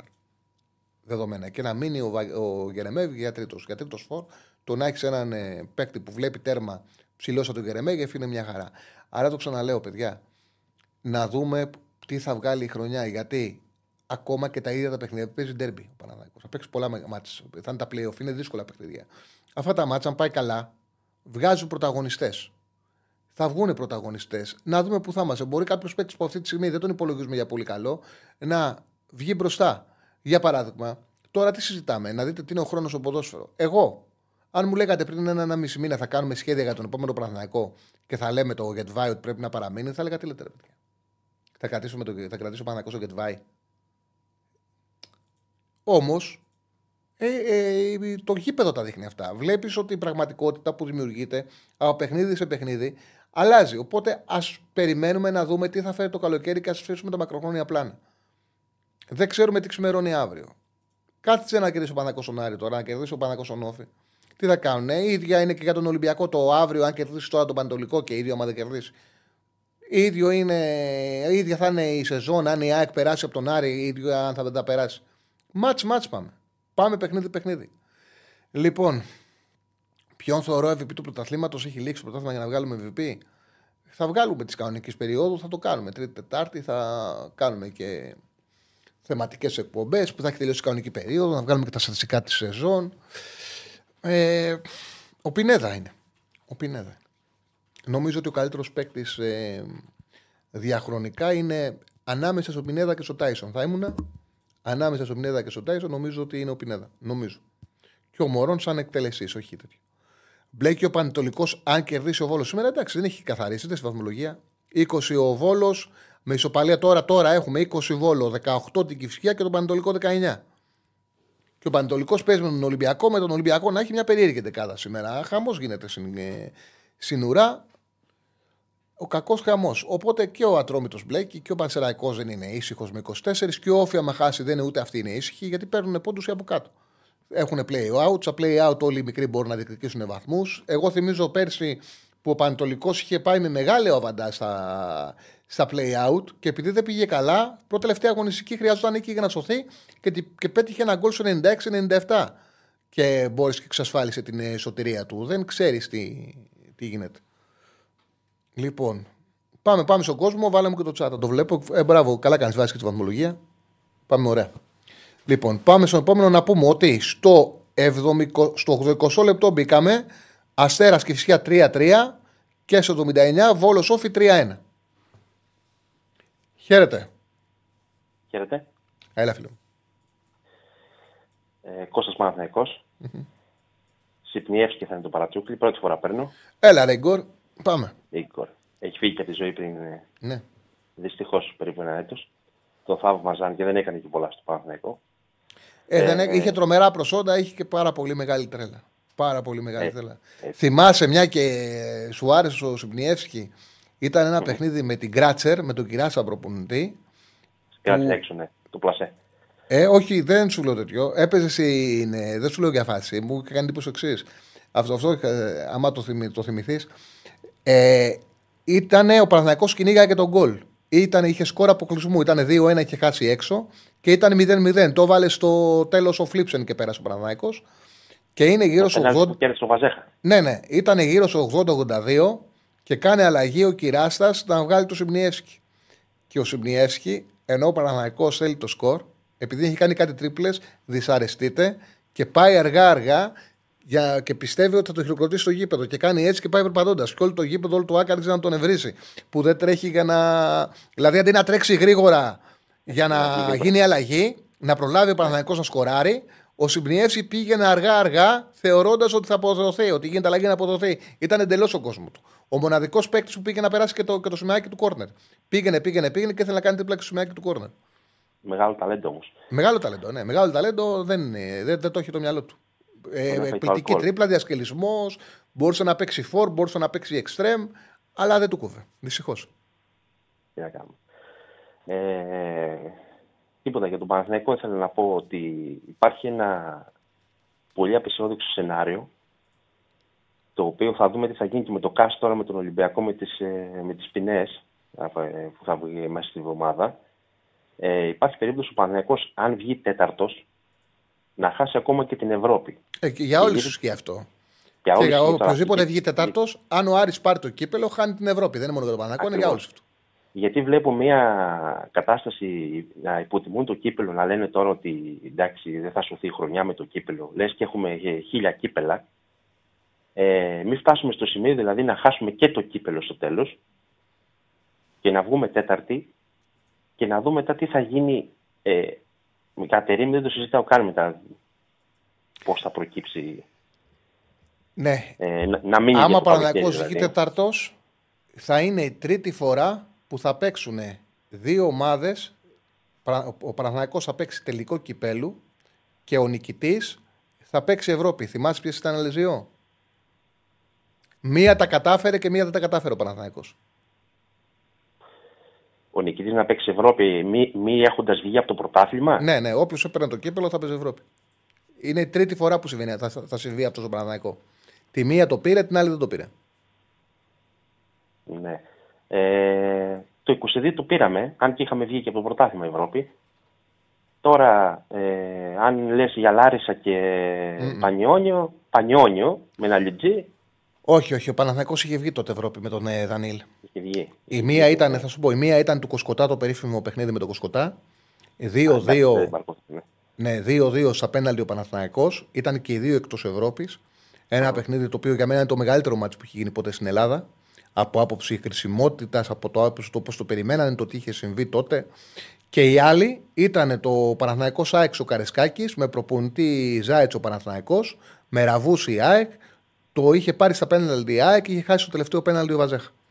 Αυτά τα δύο. Το ήταν. 97. Το 97. Το 97. ναι. Ήταν εδώ ένα Ναι. το 88 και το άλλο το 97. Αυτές οι δύο ήταν οι 97. περιπτώσεις Ναι, ναι, ναι. που ένα μάτσα ήταν ευρωπαϊκό εισιτήριο για όποιον έπαιρνε το κύπελο. Έχεις δίκιο. Τίποτα. Η ισοστρέφεια δεν πρέπει τώρα να έχουμε ισοστρέφεια καθόλου. Να στηρίξουμε την ομάδα γιατί άκουσα και με την κυφισιά γιοχαρίσματα και ιστορίες τέτοιες. Ε, στηρίζουμε, προσέχουμε τώρα σήμερα και την την Κυριακή να πάρουμε το παιχνίδι και βλέπουμε, πάμε για τα play-off και βλέπουμε να δούμε τι θα γίνει. Όλη η δουλειά έγινε, θεωρώ, το, Γε- το Γενάρη που δεν μπόρεσε να έρθει ο Μαξίμοβιτς, ώστε να, να μπορέσουμε να έχουμε στο 6 ένα ποδοσφαιριστή, γιατί εκεί πονάμε πραγματικά, δεν, δεν μπορούμε. Ναι. Ωραία. Θα Να ήταν είστε πάρα καλά, πολύ καλή. σημαντικό, φίλε, να είχε έρθει ο Μαξίμοβιτ το Παναθηναϊκό. Θα Θα ήταν ήταν σημαντικό. πάρα πολύ σημαντικό. Γιατί θα μπορούσε να παίξει και Μαξίμοβιτς με Πέρε, θα μπορούσε να παίξει και. Δεν θα ήταν τόσο κομβικό να είναι καλά ο Τσέριν. Τώρα, αν δεν είναι καλά ο Τσέριν, είναι άδειο το κέντρο του Παναθηναϊκού. Και ο Τσέριν φέτος έχει παίξει πολύ λίγα λεπτά. Έχει τεράστιο πρόβλημα. Τεράστιο πρόβλημα ο Παναθηναϊκός. Ενώ πέρσι δεν έβγαζε καθόλου πρόβλημα τραυματισμό. Ναι, καταρχάς τώρα μιλάμε για τον παίκτη που δεν έχει χάσει ούτε ένα λεπτό με την εθνική Σλοβενίας. Τα έχει παίξει όλα. Τα έχει παίξει όλα, δεν έχει χάσει ούτε δευτερόλεπτο. Και στο Παναναναϊκό φέτος έχει παίξει με τα βία 14 μάτς, τα περισσότερα και αρκετά από αυτά όχι βασικός. Και είναι και από τους βασικούς παίχτες του καλοκαίρι και λόγω Euro, γιατί οι Σλοβαίνοι πήγανε, που είναι υποψήφιοι για πώληση στον Παναθηναϊκό. Δηλαδή, δύο-τρεις παίχτες είναι που μπορεί να πουληθούν. Οι υπόλοιποι δεν ξέρω. Εντάξει. Ωραία, ευχαριστώ πολύ που μ' άκουσες. Ευχαριστώ πάρα πολύ, φίλε μου. Ευχαριστώ Και θα πάρα έρθει πολύ. την εκπομπή σου και θα τα Να σε καλά, σε ευχαριστώ πάρα πολύ. Είχε βγει, είχε βγει Ευρώπη ο Παναθηναϊκός όταν έχασε το τελικό κυπέλο από Λάρισα. Δεν έπαιξε για την ευρωπαϊκή έξοδο. Αυτά τα δύο μάτια είναι όπως σας είπα. Λοιπόν, είμαστε παρατέταρτο να δούμε κανένα ε, μήνυμα. Μπορούμε να βγάλουμε μια-δύο γραμμές ακόμα. Πέντε η ώρα είναι ο ραγκάτσι. Πάμε στο φίλο. Α, έχουμε γραμμή. Πάμε στο φίλο. Χαίρετε. Καλησπέρα. Γεια χαρά. Καλησπέρα. Ε, για την ε, Παύλος από Καβάλα είμαι, έτσι. Μμμ. Ε, για την ΑΕΚ ήθελα να σε ρωτήσω κάτι. Σ' ακούω. Ε, μ, σήμερα διαβάζω ότι μπορεί να παίξει Ραντόνια δεξιά, δεξί μπακ και μπροστά ο Παύλος Φερνάντες. Πώς το βλέπεις αυτό το δίδυμο, γιατί εμένα που είδα στην Τρίπολη, μο, στον αγώνα με την Τρίπολη, στο... εντάξει, παίξανε λίγο βέβαια, στα τελευταία λεπτά, αλλά δεν μου άρεσε από εκεί η πλευρά. Κοίταξε, ο Γκάρης. Ραντόνια χάνει τη θέση του. Δεν είναι μπακ επίπεδου ΠΑΟ- ΑΕΚ. Και νομίζω ότι ένα πράγμα το οποίο, επειδή Όλες οι ομάδες έχουν αδυναμίες και πλεονεκτήματα. Όλες οι ομάδες και οι τέσσερις. Η μεγάλη αδυναμία της ΑΕΚ είναι σάκρα της άμυνας και θεωρώ ότι οι λύσει της είναι περιορισμένων δυνατοτήτων. Έχει ένα συνεχόμενο σερή παιχνιδιών εύκολων η ΑΕΚ που δεν έχουν είναι βγει λίγο παραπλανητικό. Συμπερα... Ναι, παραπλανητικό. Δεν έχουν βγει συμπεράσματα. Εγώ βλέπω το Ραντόνια για παράδειγμα ότι δεν έχει και σωστές τοποθετήσεις. Δεν έχει σωστές τοποθετήσεις. Ότι τακτικά δεν είναι σωστός. Τώρα ο Φερνάντες είναι ένας παίκτης με τεράστια κλάση, τεράστια ποιότητα. Ναι. Δηλαδή αυτό που κάνει στο τελικό κυπέλου δεν ξεχνιέται εύκολα. Δεν μπορούν να το κάνουν πολλοί παίκτες. Ε, στην ΑΕΚ με το που πήγε ο Φουκαράς έβγαλε προβλήματα και έχει δώσει Ήταν δύο τραυματισμός νίκες. και κάνει το καλοκαίρι, ναι. Ναι, έχει δώσει δύο νίκες στην νίκαια με τον Ιωνικό. Του είναι ανατροπή που μπήκε αλλαγή και παίξει πολύ μεγάλο ρόλο και αυτός και ο Τζούμπερ τότε που το γυρίσανε.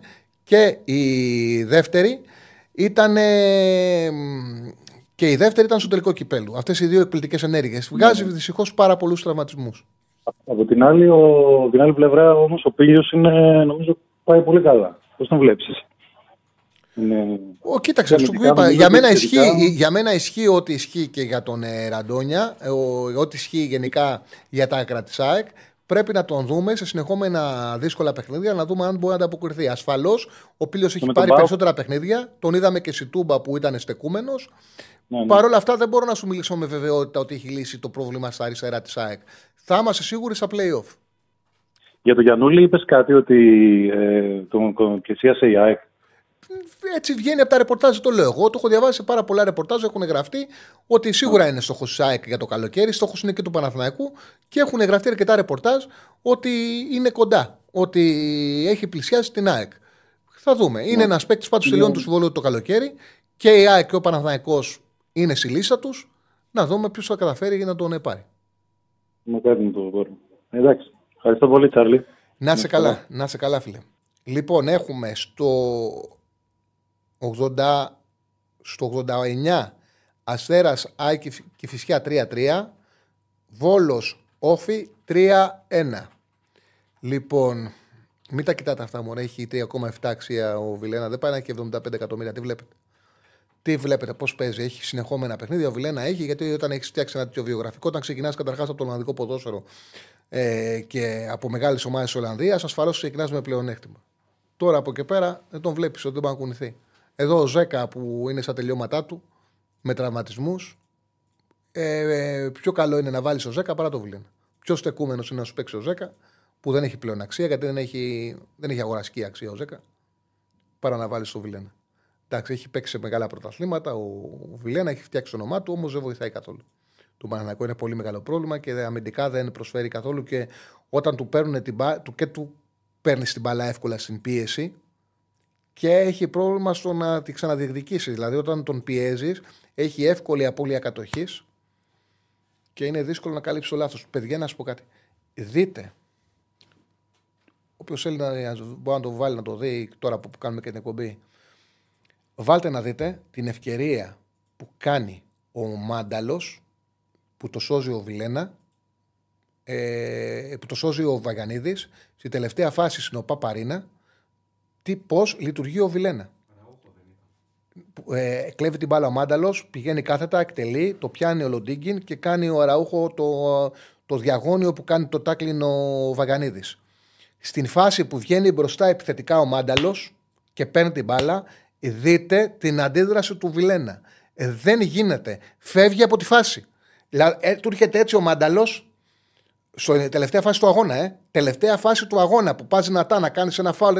Τέτοιο. Του έρχεται έτσι ο Μάνταλος και ο Βιλένα φεύγει από τη φάση. Φεύγει. Δεν πάει καν να κλείσει, να κάνει η, η συμπεριφορά του Βιλένα. Εκεί δεν τον ξαναβάζεις. Εκεί του λες, έλα εδώ φίλε, άστο. Κοροϊδεύεις. Στο ξεκίνημα της φάσης. Ο Μάνταλος πώς λειτουργεί ο Βιλένα. Λοιπόν, έχουμε άλλη γραμμή; Δεν έχουμε γραμμή, έχουμε ένα δεκάλεπτο περίπου. Ε, δεν έχει αλλάξει κάτι. Στο 92ο λεπτό Αστέρας Τρίπολης και φυσικά στο 3-3.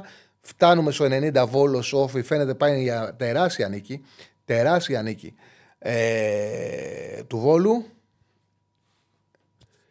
Λοιπόν, Όλη η Ελλάδα περγεί για τα χαμένα παιδιά στα τέμπη και εσύ ασχολείσαι με τα κορδόνια του Μάνταλου και του Βιλένα. Φίλε, κοίταξε να δεις, είναι μια πάρα πολύ δύσκολη μέρα για όλους μας. το είπα και στο ξεκίνημα, είναι μια μέρα που θα είναι πάντα δύσκολη. Όχι ε, σήμερα που είναι η ημερομηνία, θα είναι πάντα δύσκολη. Κανένας δεν μπορεί να το ξεχάσει. Ε, αλλά είμαστε υποχρεωμένοι να ασχοληθούμε με αυτό το οποίο συμβαίνει. Είμαστε υποχρεωμένοι να συνεχίσουμε, να ζούμε, να εργαστούμε. Ε, είναι μια μέρα η οποία είναι μαύρη για την Ελλάδα, σταθμός. Όχι για μένα, είναι για όλους. Αλλά μην το κάνεις αυτό. Όλοι, ο καθένας, τώρα εγώ απλά επειδή είμαι σε ένα κανάλι και με βλέπεις, οποιοδήποτε εργάζεται, οποιοδήποτε ζει. ζει. Ε, λοιπόν, ε, και το ξανάπα, δεν έκανα απεργία, δεν ήταν για τα τέμπη. Μέχρι τη στάση εργασίας δεν συμμετείχα στη στάση εργασίας γιατί δεν είμαι μέλος στην ΕΣΥΑ. Και το ξαναλέω ότι όλα τα χρόνια, όλα τα χρόνια σε όλες τις ε, απεργίες τη ΕΣΥΑ έχω συμμετάσχει χωρίς να είμαι μέλος, επειδή δούλευα σε εταιρείες που κάποιοι κάνανε απεργία. Οπότε, όταν κάνει κάποιες απεργία, απεργία σε ένα χώρο, ποτέ δεν θα έκανα τον απεργοσπάστη. Εδώ πέρα όμως είναι μια εκπομπή στο YouTube, είναι κάτι τελείως διαφορετικό. Είμαι εγώ, ο Στέφανος, δεν είμαστε ΕΣΥΑ, ούτε εγώ ούτε ο Στέφανος. Τι να απεργήσουμε, γιατί να απεργήσουμε; Να απεργήσουμε ως τι; Δεν είχε λογική, καταλάβατε; Λοιπόν, να βγάλουμε το στοίχημα, βάλει να δούμε λίγο τις επιλογές του στοιχήματο. Να λήξει βέβαια το Ασέρα Τρίπολης και Φυσιά. Γιατί το ξαναλέω, άμα έρθει η ισοπαλία, δεν έχει νόημα το χίδιο της Ισλαμία καθόλου. Είναι ξεκάθαρο, βγαίνει από σήμερα. Βγαίνει από σήμερα ο... η Λαμία στα playoff. Βάλει να δούμε και τη βαθμολογία, έτσι για τα λίγα λεπτό. Βγάλει μου λίγο το chat. Εδώ, αν μείνει το 3-3, είμαστε στο τέλος του παιχνιδιού. Τελειώνει η Καστερής από ό,τι βλέπω. Ε, ή ο Αστέρας Τρίπολης θα πάει στους 31. Η Λαμία έχει πάρει και τα δύο παιχνίδια με την Τρίπολη, με τον Αστέρα. Οπότε βγαίνει από τώρα, ας κάτσει και να χάσει ε, και τα δύο παιχνίδια. Ας χάσει και τα δύο παιχνίδια, η Λαμία μπήκε στα play-off. Οπότε δεν έχει και τόσο πολύ μεγάλο βαθμολογικό ενδιαφέρον το ατρόμητος Λαμία και το Χ2 ακόμα και το διπλό που ήταν η πρώτη μου επιλογή δεν θα έχουν και τόσο μεγάλη σημασία. Τώρα περιμένουμε λίγο να λήξουν. Να λήξει και το Βόλος. Ο Βόλος που το παίρνει το μάτς 20 βαθμούς τελειώνει. Είμαστε στο 93. Ε, τελικό. Έληξε, έληξε το 3-3 αστέρα τη Πολυσκευσιά. Οπότε έχουμε επίσημα την έκτη ομάδα των playoff. Είναι η Λαμία. Δεν θα μας χαρίσει η Super League, το πρωτάθλημα thriller την τελευταία αγωνιστική. Η Λαμία είναι στα playoff. Η Κυφσιά πήρε ένα πολύ κομβικό σημαντικό πόντο στους 18. Βάζει τον Πας Γιάννενα από κάτω, μειώνει το Πανετολικό τη διαφορά στον βαθμό. 19 πιεσμένος Πανετολικός που παίζει σε λίγο με τον Ολυμπιακό. Ο Πας Γιάννενα παίζει με την ΑΕΚ. Λογικά θα είναι τελευταίος και λογικά θα πάει σε πάρα πολύ σημαντικό παιχνίδι με την ε, Κυριακή. Με τον Ατρόμητο, έτσι δεν θυμάμαι λάθος. Ναι, με τον Ατρόμητο. Καταλαβαίνετε λοιπόν με αυτές τις συνθήκες και πόσο σημαντικό είναι και ο Ατρόμητος να το μάτσει με τη Λαμία, γιατί άμα κερδίσει πάει 27 και θα είναι ο Ατρόμητος άνετος. Γι' αυτό το λόγο σας λέω ότι από την κάρτα το Χ2 σβήνει. Δεν το είχαμε αστερίσκο σε περίπτωση που κέρδιζε ο, το παιχνίδι του ο Αστέρας. Οπότε οι επιλογές από Super League Πανετολικός Ολυμπιακός Βόλου το goal goal στο 1,95. ΑΕΚ Πας Γιάννενα να κερδίσει ΑΕΚ με καθαρό σκορ στο 1,475. Παντσεραϊκός ε, ΠΑΟΚ να κερδίσει μασιατικό handicap 1,5 στο 1,875 είναι η απόδοση και από εκεί και πέρα το παρολί για τα ευρωπαϊκά. Εγώ πάντα τα πηγαίνω ξεχωριστά. Δηλαδή είναι πλέον μια τριάδα για τη Super League, Πανετολικός Ολυμπιακός Goal Goal, ΑΕΚ Pass, Ασοσιατικό Handicap 1,5 και το Handicap 1,5 του Πανσεραϊκού ΠΑΟΚ, το διπλό με Handicap 1,5. Αυτό είναι μια τριάδα ξεχωριστά της Super League και το παρολί για τα ευρωπαϊκά παιχνίδια. Σασουόλο Νάπολη Goal Goal, δύο ομάδες με πάρα πολλά προβλήματα που το τελευταίο διάστημα δεν πατάνε καλά. Η Σασουόλο άλλαξε και προπονητή. Έφυγε ο Διονύζη μετά από ένα πολύ κακό σερί αποτελεσμάτων. Ε, η Σασουόλο δεν έχει καμία σχέση και έπεσε μάλιστα σε 18η θέση. Είναι σε ζώνη υποβιβασμού μετά από ένα 0-1-5 και ένα συνολικό ρεκόρ 1-2-9 με την νίκη να είναι τη Φιωρεντίνα. Σάββατο βράδυ με γκολ γκολ έπαιρνα λεφτά καλά και μένει το κολοπέχνιδο στο 1-0, το μοναδική νίκη 1-2-9 ρεκόρ. Κράτησαν το 1-0, χάνει πέναλτι ο Μποναβεντούρα, βάζει γκολ ο Μποναβεντούρα και κυρώνεται. Το κάρια η Φιωρεντίνα και κολλάει το μάτσο 1-0. Τέλος πάντων, 1-2-9 το ρεκόρ. Έφυγε, αναλαμβάνει ο προπονητής των νέων, λέγεται Εμίλιο Μπιτζίκια, ε, για τη Σασουόλο για να σώσει την ομάδα. Αν δεν πάει καλά στο πρώτο δεύτερο μάτς θα ψάξουν για προπονητή. Η Νάπολη πήρε τον Καλτσόνα. Δεν και η Νάπολη στην πρεμιέρα του έφερε γκολ γκολ ε, στην πρεμιέρα του Καλτσόνα με την Κάλιαρη. Δεν άλλαξε κάτι. 4-2-5 ήταν το ρεκόρ του Ματσάρη. Το έλεγα ότι δεν φταίει ο Φουκαρά ο Γκαρσία. Μια χαρά προπονητής είναι. Όποιος και να αναλάβανε την Νάπολη άσχημα θα πήγαινε. Ε, 7 στα 8 Σασουόλο Νάπολη είναι γκολ γκολ. Το, η μόνη βάση είναι ότι αυτές οι δύο ομάδες είναι πολύ κακές για να μην φάνε γκολ. Γκολ γκολ στο 1,70. Η ντερ, παιδιά, μπορεί να βλέπει βαθμολογία και να λες και να μην κερδίσει, δεν θα πάθει τίποτα, δεν θα πάθει τίποτα, αλλά δεν σταματάει. Δεν σταματάει να κερδίζει. Έχει πάρει όλες τις μεγάλες ομάδες μέσα έξω εκτός από την ισοπαλία με τη Γιουβέντους. Δίνει ασφάλεια. Είναι ξεκάθαρο ότι το Ινζάκη θέλει να το πάρει το πρωτάθλημα όσο πιο άνετα γίνεται, όσο πιο εμφαντικά γίνεται ώστε να πάει να ασχοληθεί μετά με την προοπτική του να φτάσει όσο μακριά γίνεται στο Champions League, που όπως παίζει για μένα η καλύτερη ομάδα από αυτές που συμμετέχουν στο Champions League, η ντερ είναι, όσο και αν φαίνεται περίεργο. Εγώ τη βλέπω την ντερ, αν περάσει την Ατλέτικο, ότι μπορεί να φτάσει πάλι σε τελικό, να δώσει τη μάχη της. Παίζει πολύ ώρα το 3-5-2. Άσο ντερ στο 1-62. Αυτά είναι τα παιχνίδια από την. Ξαναλέω, μη κοιτάτε το ατρόμητος Λαμία. Σβήστε το, είναι αδιάφορο εντελώς. Λοιπόν, στα πέναλτι είναι το Ολυμπιακός Λαντ και αυτή τη στιγμή είναι στο 1-1. Ωραία. Έχουμε κανένα άλλο μήνυμα που θες να διαβάσουμε; Όχι, ένα-δύο στα πέναλτι Λαντ. Οπότε, κλείνουμε. Ακολουθεί ο Ραγκάτσης. Έχουμε και μια περιπέτεια μέχρι τώρα να δούμε πώς θα φτάσουμε να φύγω να πάω να βρω το αμάξι που το έχω παρκάρει στη Συγκρού ε, τι γίνεται στο κέντρο της Αθήνας και να παρακολουθούμε τα παιχνίδια. Τα λέμε αύριο στην ώρα μας στις 5. Καλό σας βράδυ.